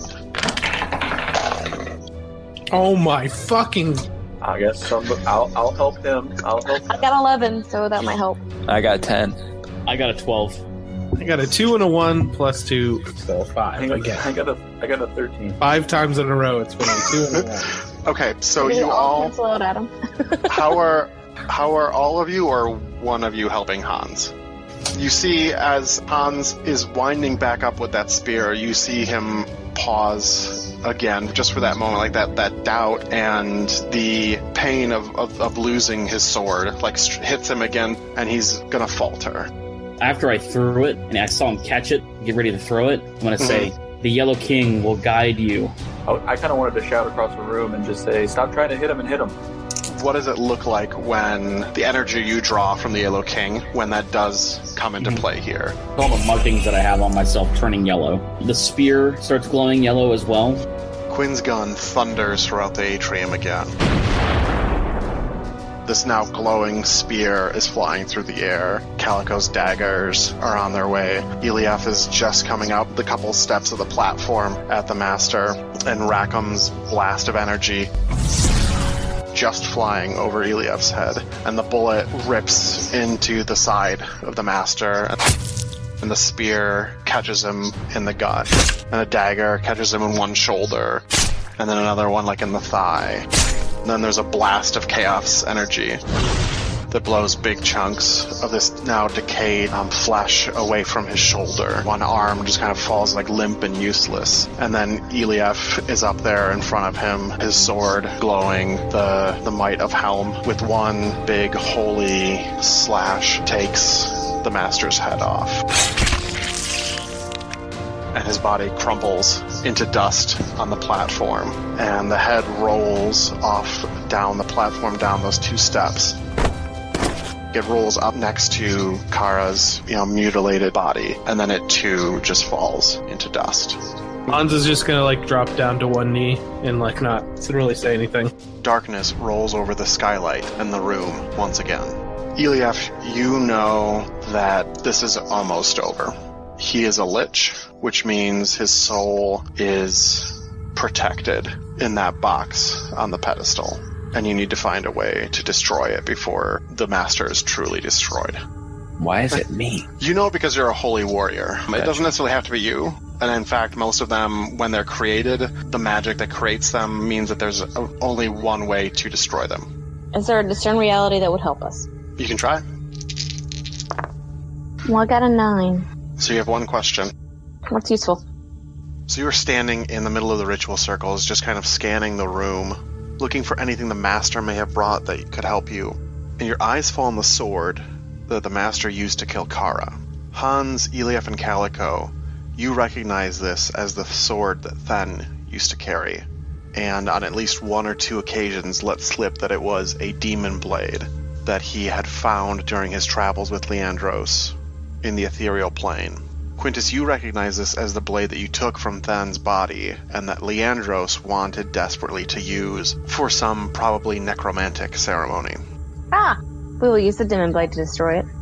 Who's who's using it? Me! So you bring Demon Blade down on top of the box, and it shatters. It just explodes. And the amethyst that goes flying around just like disappears into the air, and you could feel the sword grow warm in your hand, and it kind of glints a little bit, um, even though there's no light to glint in. And then the sword becomes too hot for you to hold, and you are forced to, to drop it and it just kind of lays on the platform, seemingly harmless. The gray light of dawn rolls across the skylight and the room. Sometime later, there is a blur of activity. You are tired, worn thin, and utterly spent. There are pleasantries exchanged between you and the Carsaros. They are grateful. You are wounded and exhausted. They offer you a place to rest and heal you ask for the way out. Each of you are given a ring that will let you enter and leave the shadow, via Carsaro Keep whenever you want. The doors of the main entrance to the keep open easily before you. The sky is gray. Compared to the starless, moonless night of the past month, it is glorious. And as you walk through the gates of the mansion, the first rays of the sun crest the horizon and light your way out of the shadow. Epilogue Temperance. Atop the highest balcony of Carsaro Keep, Cyric, the Mad God, the Lord of Lies, watches as five wanderers leave the manor. As he stands watching, a green fox with a peacock tail jumps up onto the railing and slowly walks towards Cyric. It's the the same fox uh, who spoke to Then in that alternate version of the Feywild. Um, its attention is also focused on the scene below, watching these five leave the shadow. Without looking at him, Cyric says, "You insist on the most ridiculous of forms." Garth replies, "It's not for you." Cyric, looking unimpressed, motions towards the group below. So that's it. All of this just for them to walk away and scatter. Garth replies, You're still not watching the ripples. Cyric looks pretty pissed at this. And Garth tilts his head, still watching them walk towards the, the now rising sun in the distance, and says, You know, you almost had me fooled. You seemed so focused on Leandros. That fool was a mere pawn. Garth, now looking at Cyric, says, And yet you keep his soul around your neck. Cyric absentmindedly starts to kind of finger the, the ruby uh, amulet. It must have slipped my mind. I have no need of him. He gives the, the ruby a yank and pops the chain off on the back and then just tosses the ruby over the balcony. Garth watches intently as the ruby falls uh, five stories to shatter on the, the cobblestones of the courtyard below. And then Garth gives a little nod. And there's a silence between this strange pair that no mortal could see if they were there. And then Cyric again says, I'll admit, I don't quite know what game you're playing. All of this. Then's capture, the wizard in the ethereal, the burning of Arthamor, Leandros, the silence, the shadow, and then these fools, the king of cups, the devil thief, the chariot justice, the fool prophet, the knight of swords. I see what you did to put each piece in place. I even see now how everything I did was part of your plan. But I I don't know for what. Garth's lips curl into what would pass as a uh, a smile for a fox, and he lets out a little chuckle and says admonishingly, "Spoilers." The Chariot Justice. Quinn, you've spent the first couple of weeks back in Praham being debriefed and questioned by various Justicar officers and consulars of the, the 12 tables, the council that oversees the Primarchy's laws. How much did you tell them about what happened in Carsaro Vale? Enough of to get an idea of what happened, but maybe not every detail. And so, what did you tell them about the Glass family now? Yes, I did. I did tell them about the Glass family. Okay. And so, you had said earlier that you wanted to submit a, re- a request to your superiors. Is that still Yeah, probably okay? to see what they would see what they would do at least. hmm Your request doesn't get much traction. It seems like they don't want to directly say no, and so that's probably being shifted around somewhere in the bureaucracy. Just into your third week back, you receive a summons to the Hall of Justice. And so we find you sitting in a room, mostly white marble, large columns. Um, a large black marble table runs down the middle of the room. The north and west sides of the room are open. There's only columns um, leading out onto a balcony and a stunning view of perhaps the most extraordinary city in all of Aria. Dominating the view, um, in fact, it dominates the, almost every view of the city, is the Primarch's Palace.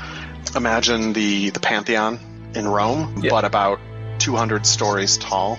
and large enough to cover like about 50 city blocks. While you wait, you find yourself fiddling with a bullet. It's just something that helps you focus, kind of helps you keep track of any of the tracking rounds you have out in the world. And as you're waiting, you have a, a moment of reverie, uh, thinking back. Did you have any parting words for your companions right after you left the keep? Probably just uh, thank you.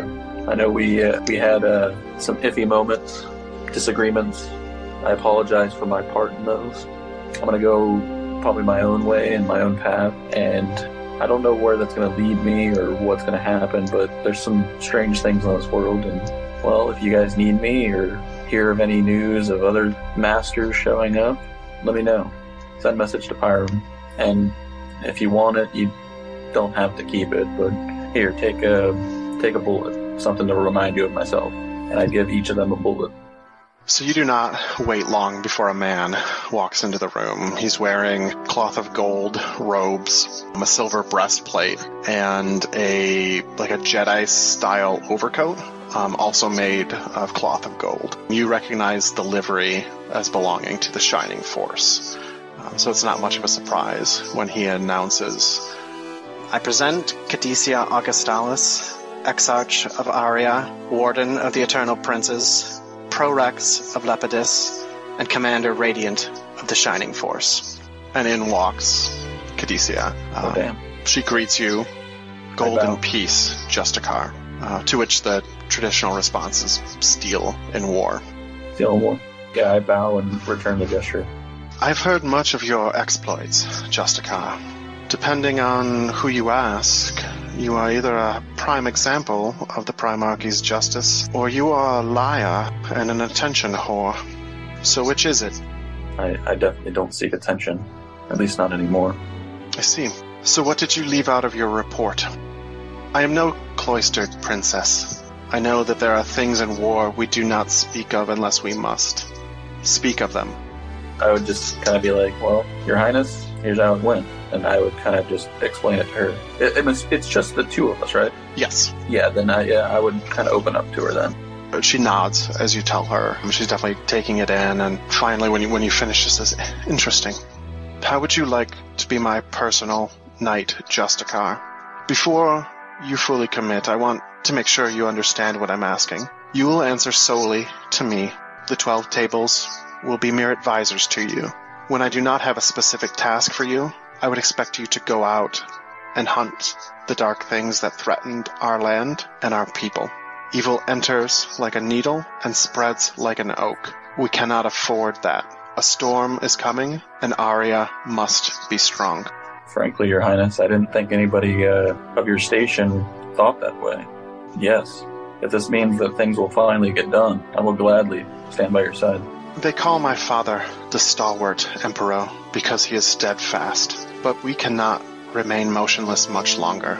The things you saw in the Vale of Carsaro are just the tip of the iceberg that threatens all of Aria. I will act, and you will act on my behalf. Your first assignment will be to go to Arthamor. You will travel there with Machios Rufo. The first and second stars of the Shining Force are still in position around the city. They will support you. Remove the Queen in my name. Install Rufel as the regional governor. And she stands and turns to, to start to leave. And of the allies I spoke of that helped me, What of them? do we seek out their help or seek judgment on them? That will be up to you. Use whatever tools you require, but keep in mind, we must root out any threats to the Primarchy. Very well. And then she says again, Golden Peace. I re- respond accordingly. The Tower. In the days that followed the death of the Blind God, the Carsaros mourned for the loss of their kin, as well as the things they'd been made to do while under the Aboleth's control. On one of those days, Alonso Carsaro is standing on a balcony overlooking the valley that the people who live there call Sorrowmore. Eliardo steps through the door and moves to stand next to his father. Uh, should I come back another time, father? Uh, I don't wish to disturb you. Uh, Alonso replies, Nonsense. We've been apart too long. Besides, I was merely musing on the winds of fate. Oh, Is that all? Uh, Alonzo continues. I was thinking of old sayings, particularly one about how scarecrows have no thought to keep watch, and that stones have no knowledge of the ripples they cause, yet both undeniably changed their worlds. Over the centuries, dozens of paladins, Githzerai warriors, and adventurers seeking fame came to our valley to kill the Blind One. All of them failed, yet these strangers who were merely passing through freed us. It makes me wonder what other lands they will protect without thought of keeping watch, what other lives they will change with their ripples. There's a moment of silence between the two, and Eliardo nervously asks, Speaking of ripples, uh, what shall become of all of this? And he gestures to the valley. Alonzo says, The shadow and the people are both secure. Though we were its prisoners, we learned much from the blind one. During the chaos of the night it died, your mother and I were able to gather enough guests to create a new blood pack and to bind the magic of the shadow and to renew the gift of unending life for our people. And what of those who do not want the gift or who wish to leave? Alonzo takes a moment and says, Do you think of Arabella often? And Eliardo nods. Alonzo continues. After all these hundreds of years, the pain of never again hearing the patter of her little feet or of her tiny laughter in the garden still pains me. When she died, I promised your mother I would find a way that we would never have to lose someone dear to us ever again. Our little haven is not enough. To truly be free of that pain, we must spread our gift to all of Aria. That means for now, the people of the valley cannot leave. Their blood fuels our magics, and we will need vast amounts of both to spread our gift. You will help me to make a better world, won't you, son?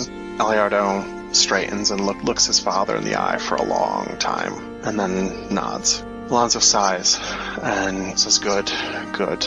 Turns back to look across the valley. The next day, Eliardo rides away from Carsaro Keep. His horse is laden with traveling gear and provisions for a long trip. His cloak and garb are conspicuously bare of any Carsaro colors or marks. With the keep already small the distance, he turns back one last time, and to the wind he says, Though it might damn my soul, I cannot raise arms against you, so I will bring light anywhere you seek to spread the shadow. Eliardo then raises his hood and rides out of Saramore. The Fool Prophet. Rackham, you've returned with your sister to Arthamore. She is often busy with things for the class. While you help wherever and whenever you can, you still end up with a lot of time for yourself. Tell me something that you do with some of this free time. I'd like to think over time he would try to spread the word of the uh, King in Yellow, but also I also think that maybe he's a little less crazy than he used to let people think he was. Is he less crazy or is he hiding it more? Maybe he's hiding it more. Okay. So as you are out, probably about it's about two months after your adventure in the, the shadow, you have gone about your routine of trying to spread the word. You've got your your pamphlets um, that you've you know, probably updated now that you've you know been back in Arthmore for a while. On this particular day, you give one of your pamphlets to a, a rotund human merchant who is hawking pottery, and the man strokes his big bushy beard as he gives it a look. He then gets very mad at you, and he tears it up and throws it at you. He curses at you in between evoking Tymora and asking for her protection. As you make a, a hasty retreat from this man, you think of some other rude people in your life and recall your, your farewell with the companions in the shadow. Did you have any parting words for them?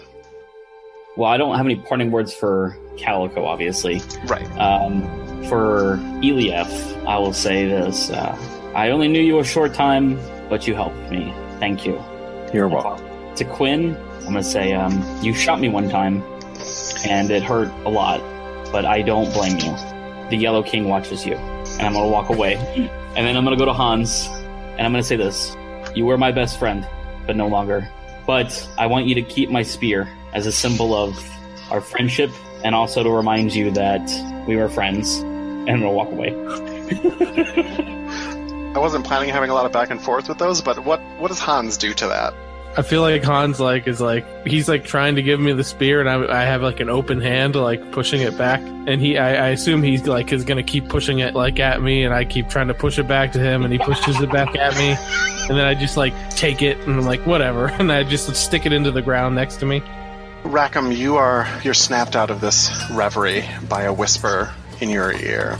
The words are nonsense, but the warm breath tickles the hair on your neck. When you turn, there's no one there. As you scan the crowd, though, you see her, the woman from your vision uh, when the king in yellow brought you back. She is on the other side of the square.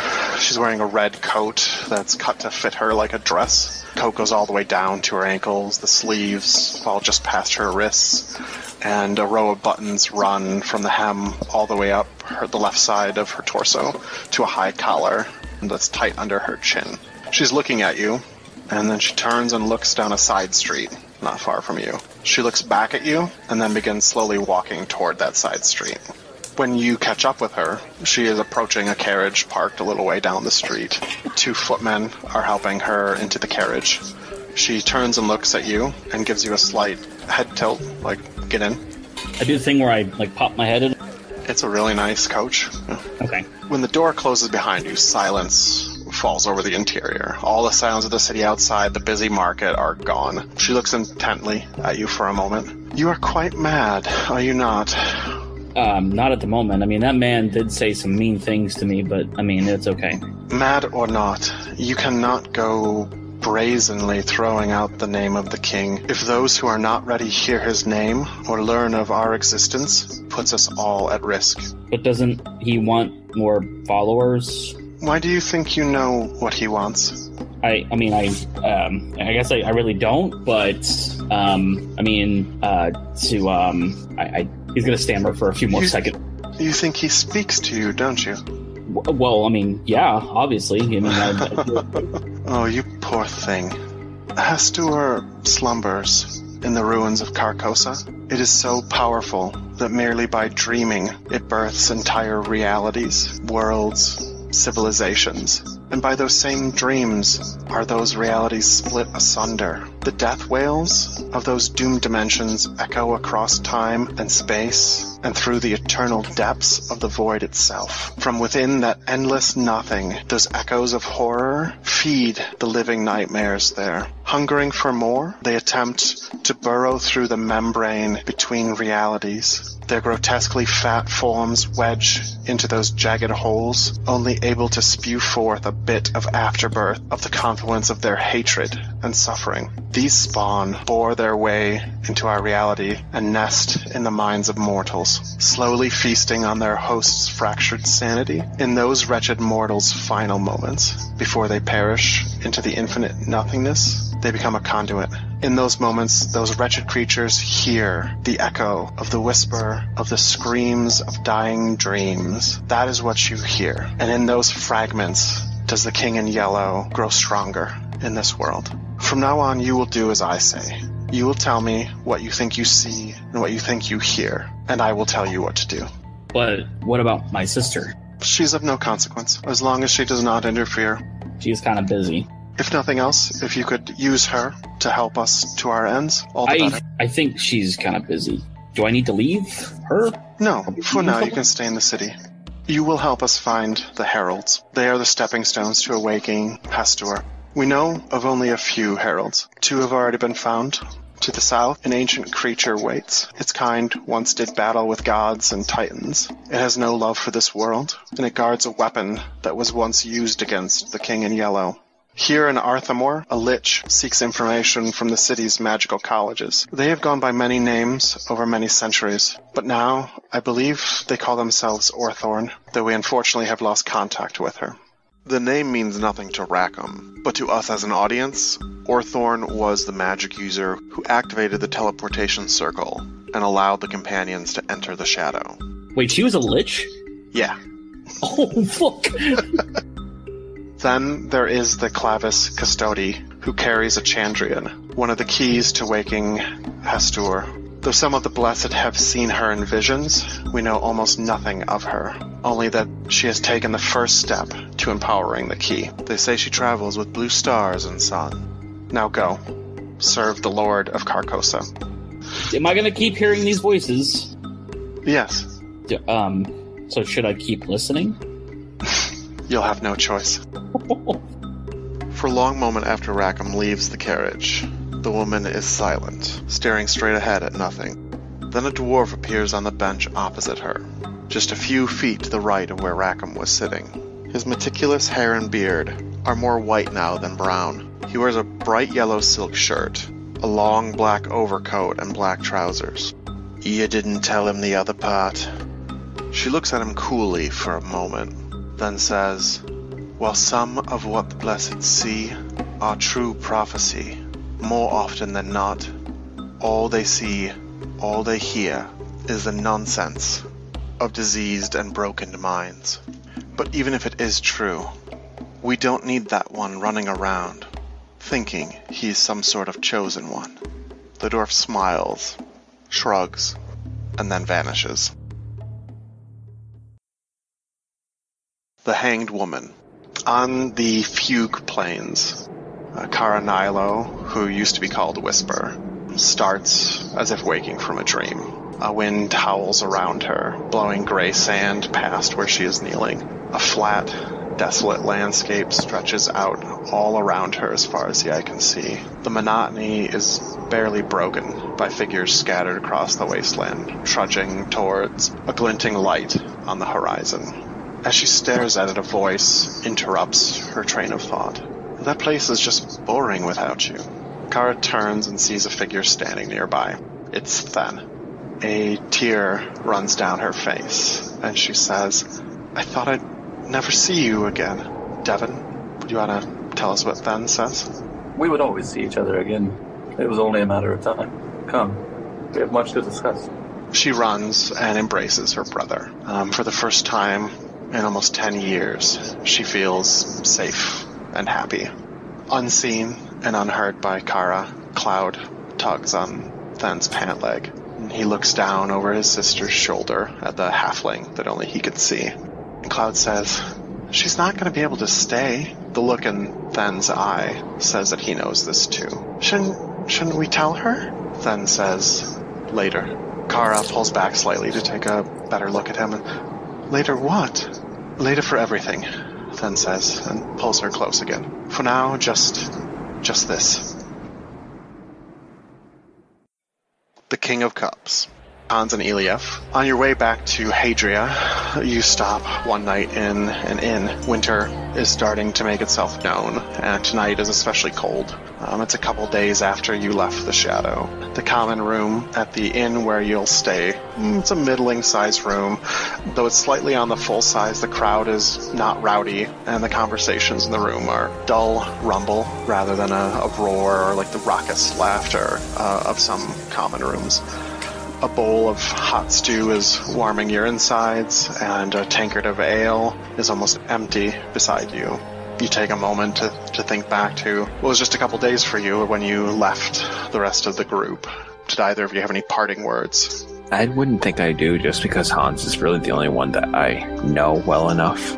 I don't believe he really says anything to Calico because she's definitely did some bad stuff to him. Um, I think before like we set off, like I went over to Quinn or or during even when Quinn was talking to us about the bullet thing, I kind of like took the bullet from Quinn's hand and said, "I'll definitely keep this, and I hope you know that I'm a person that you can trust. If you need anything, you'll know where to find me." I think I kind of leave it at, at that. So after a little while, you know, the your meal is kind of settling. You're getting close to the bottom of that tankard. A voice comes from just over your shoulder. Uh, beg your pardon, my lord, but if I'm not mistaken, you're Hans Gregor. I've heard much about you. You turn to see Eliardo Carsaro standing near the table, uh, and he gives you a slight bow. and says, "Good to see you, Hans. Uh, may I sit?" Uh, absolutely. I, I'd like to imagine bef- before I turned around, I said like uh, most people have before I realized who it was, and then I saw him. and was kind of happy, but um, I, I invite him to sit. He takes a seat and he says, uh, "Where, uh, where are the two of you headed?" Honestly, I thought I would come back from this adventure that, that we just had quite quickly, and that didn't happen. And I thought it would lead to many more adventures, but I think for now, while I, I wait my new weapon to be forged, we're gonna keep a low profile. But I don't think I don't think the my adventuring days are behind me. That is good. That is good. But tell me, I expected you to go to the Dragonstrife coast. That is where your blood hails from, is it not? Of of course. Um, uh, I'm very well. Listen, uh, I um, I've never even been to the coast. I was just trying to make a name for myself. I didn't want to get killed and and be stuck in, and you know, I was doing anything I could to to get people on my side, and I'm glad you were one of the folks that were on my side. I, I see. Well then, know that I am still at your side, but I, I must apologize. There's there's somebody who wants to meet you. Okay. Eliardo kind of looks back over his shoulder and nods to somebody at a nearby table. A older man, maybe like into his 60s, tall, muscular, um, skin looks like toughened by the sun. He's got wavy red hair cropped tight to his head. He's got a very edgy but bland face. Uh, he comes over to the table, introduces himself as Garrett Oswin, and standing above the table, like looking down at you guys, says, "This is the one who's claiming he's a Gregor." I look. I, I'm. I'm not just claiming I'm a Gregor. I am a Gregor. A Gregor. For 13 generations, my family served the House of Gregor. When Baranoth Gregor was killed, it appeared that the line had ended. The Gregor lands were taken by greedy neighbors, and my great great grandfather fled east. But even now, I serve the memory and the bloodline of the King of Cups. If you cannot prove your place in that line, I have to ask you to leave the name Gregor here.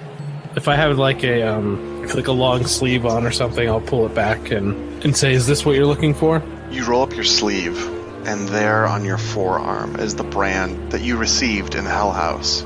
It is the mark of the King of Cups. When he sees the brand, his eyes go wide. He drops immediately to one knee and puts a fist to his forehead.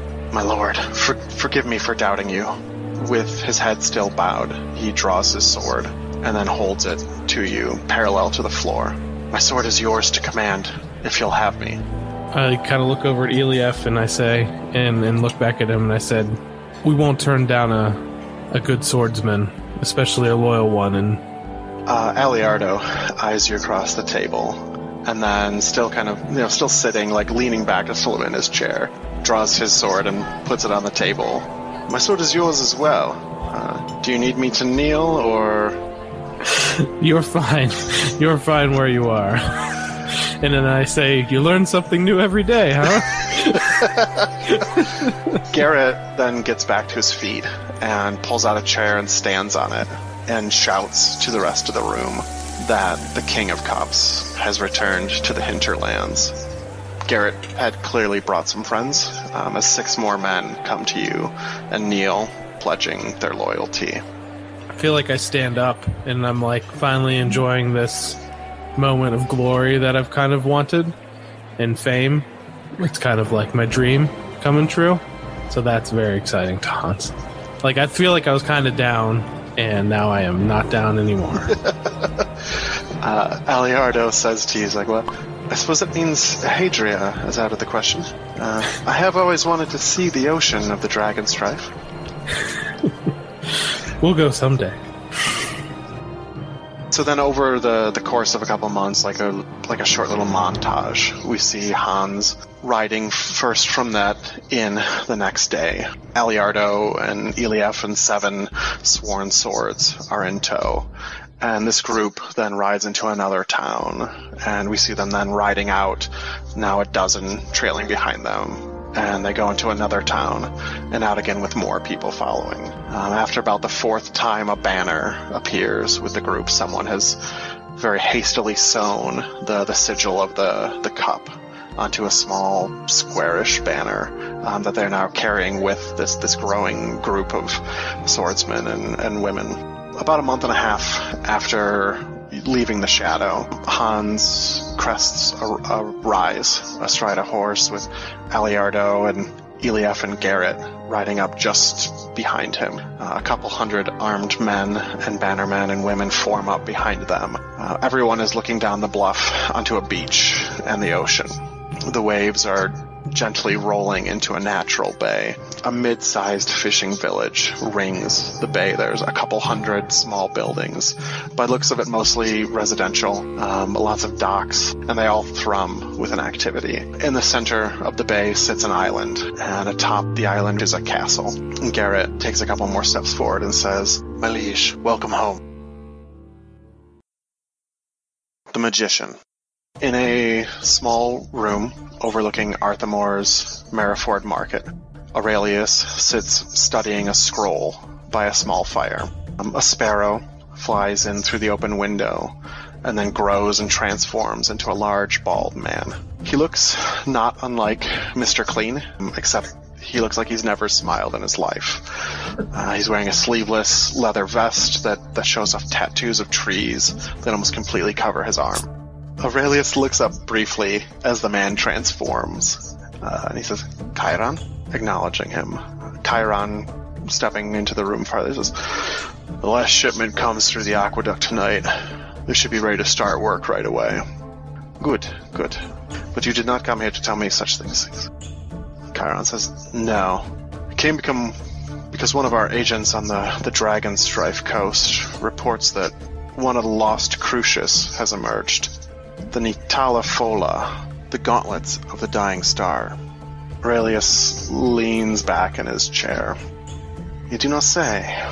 Well, that, uh, that changes things.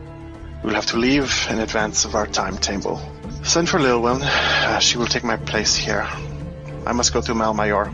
You will need to come with me. Aurelius gets up and begins to gathering papers on the table where he was reading. Chiron, watching him, says, Suppose I should start calling you Raphael? Aurelius says, Yes, that would be good. Chiron says, uh, Should I send any special instructions back to Dragon Strife? Aurelius says, Only to watch. Uh, we know where it is, and we know who has it. We have time. Chiron looks inquisitively at Aurelius, not quite getting it. And Aurelius stops packing and says, Think about it. The gauntlets would only call to one of rarefied blood. Chiron is not getting it. The legendary champion Krieger Mandarb returned to the Dragon Strife after the war. Still nothing. Chiron's still lost. His son founded a dynasty, Gregor Mandarb, the House of Gregor, the King of Cups. We apparently know his heir, Hans. The Devil Thief. Calico, your trip back to Arthemore took a slight detour. Rackham led you back to Barathas to gather a few uh, remaining members of the clasp that were there. Most of them wounded in the attack that killed the council, or too old to come fight the the silence. Um, you also gather a few you know goods and some supplies that you can carry. You're then able to use one of the clasps teleportation circles to get back to Arthemore months ahead of any of your companions uh, got where they were going. The first thing uh, I want to find out is what are your plans for the clasp? Do you want to rebuild it as it was or make it into something else? I would think that because the silence is gone and we've got the clasp, we would try to like merge with the gardeners and like create one like core thieves guild in Arthurmore. Okay. Interesting. So the second is that with your numbers reduced, you can probably only hold one of the clasp's uh, former fronts in Arthamore, at least to start off with. We would probably do some sort of like potions kind of business because I'm good with poison. I don't know what to call it. How about the Crafty Pony Trading Company?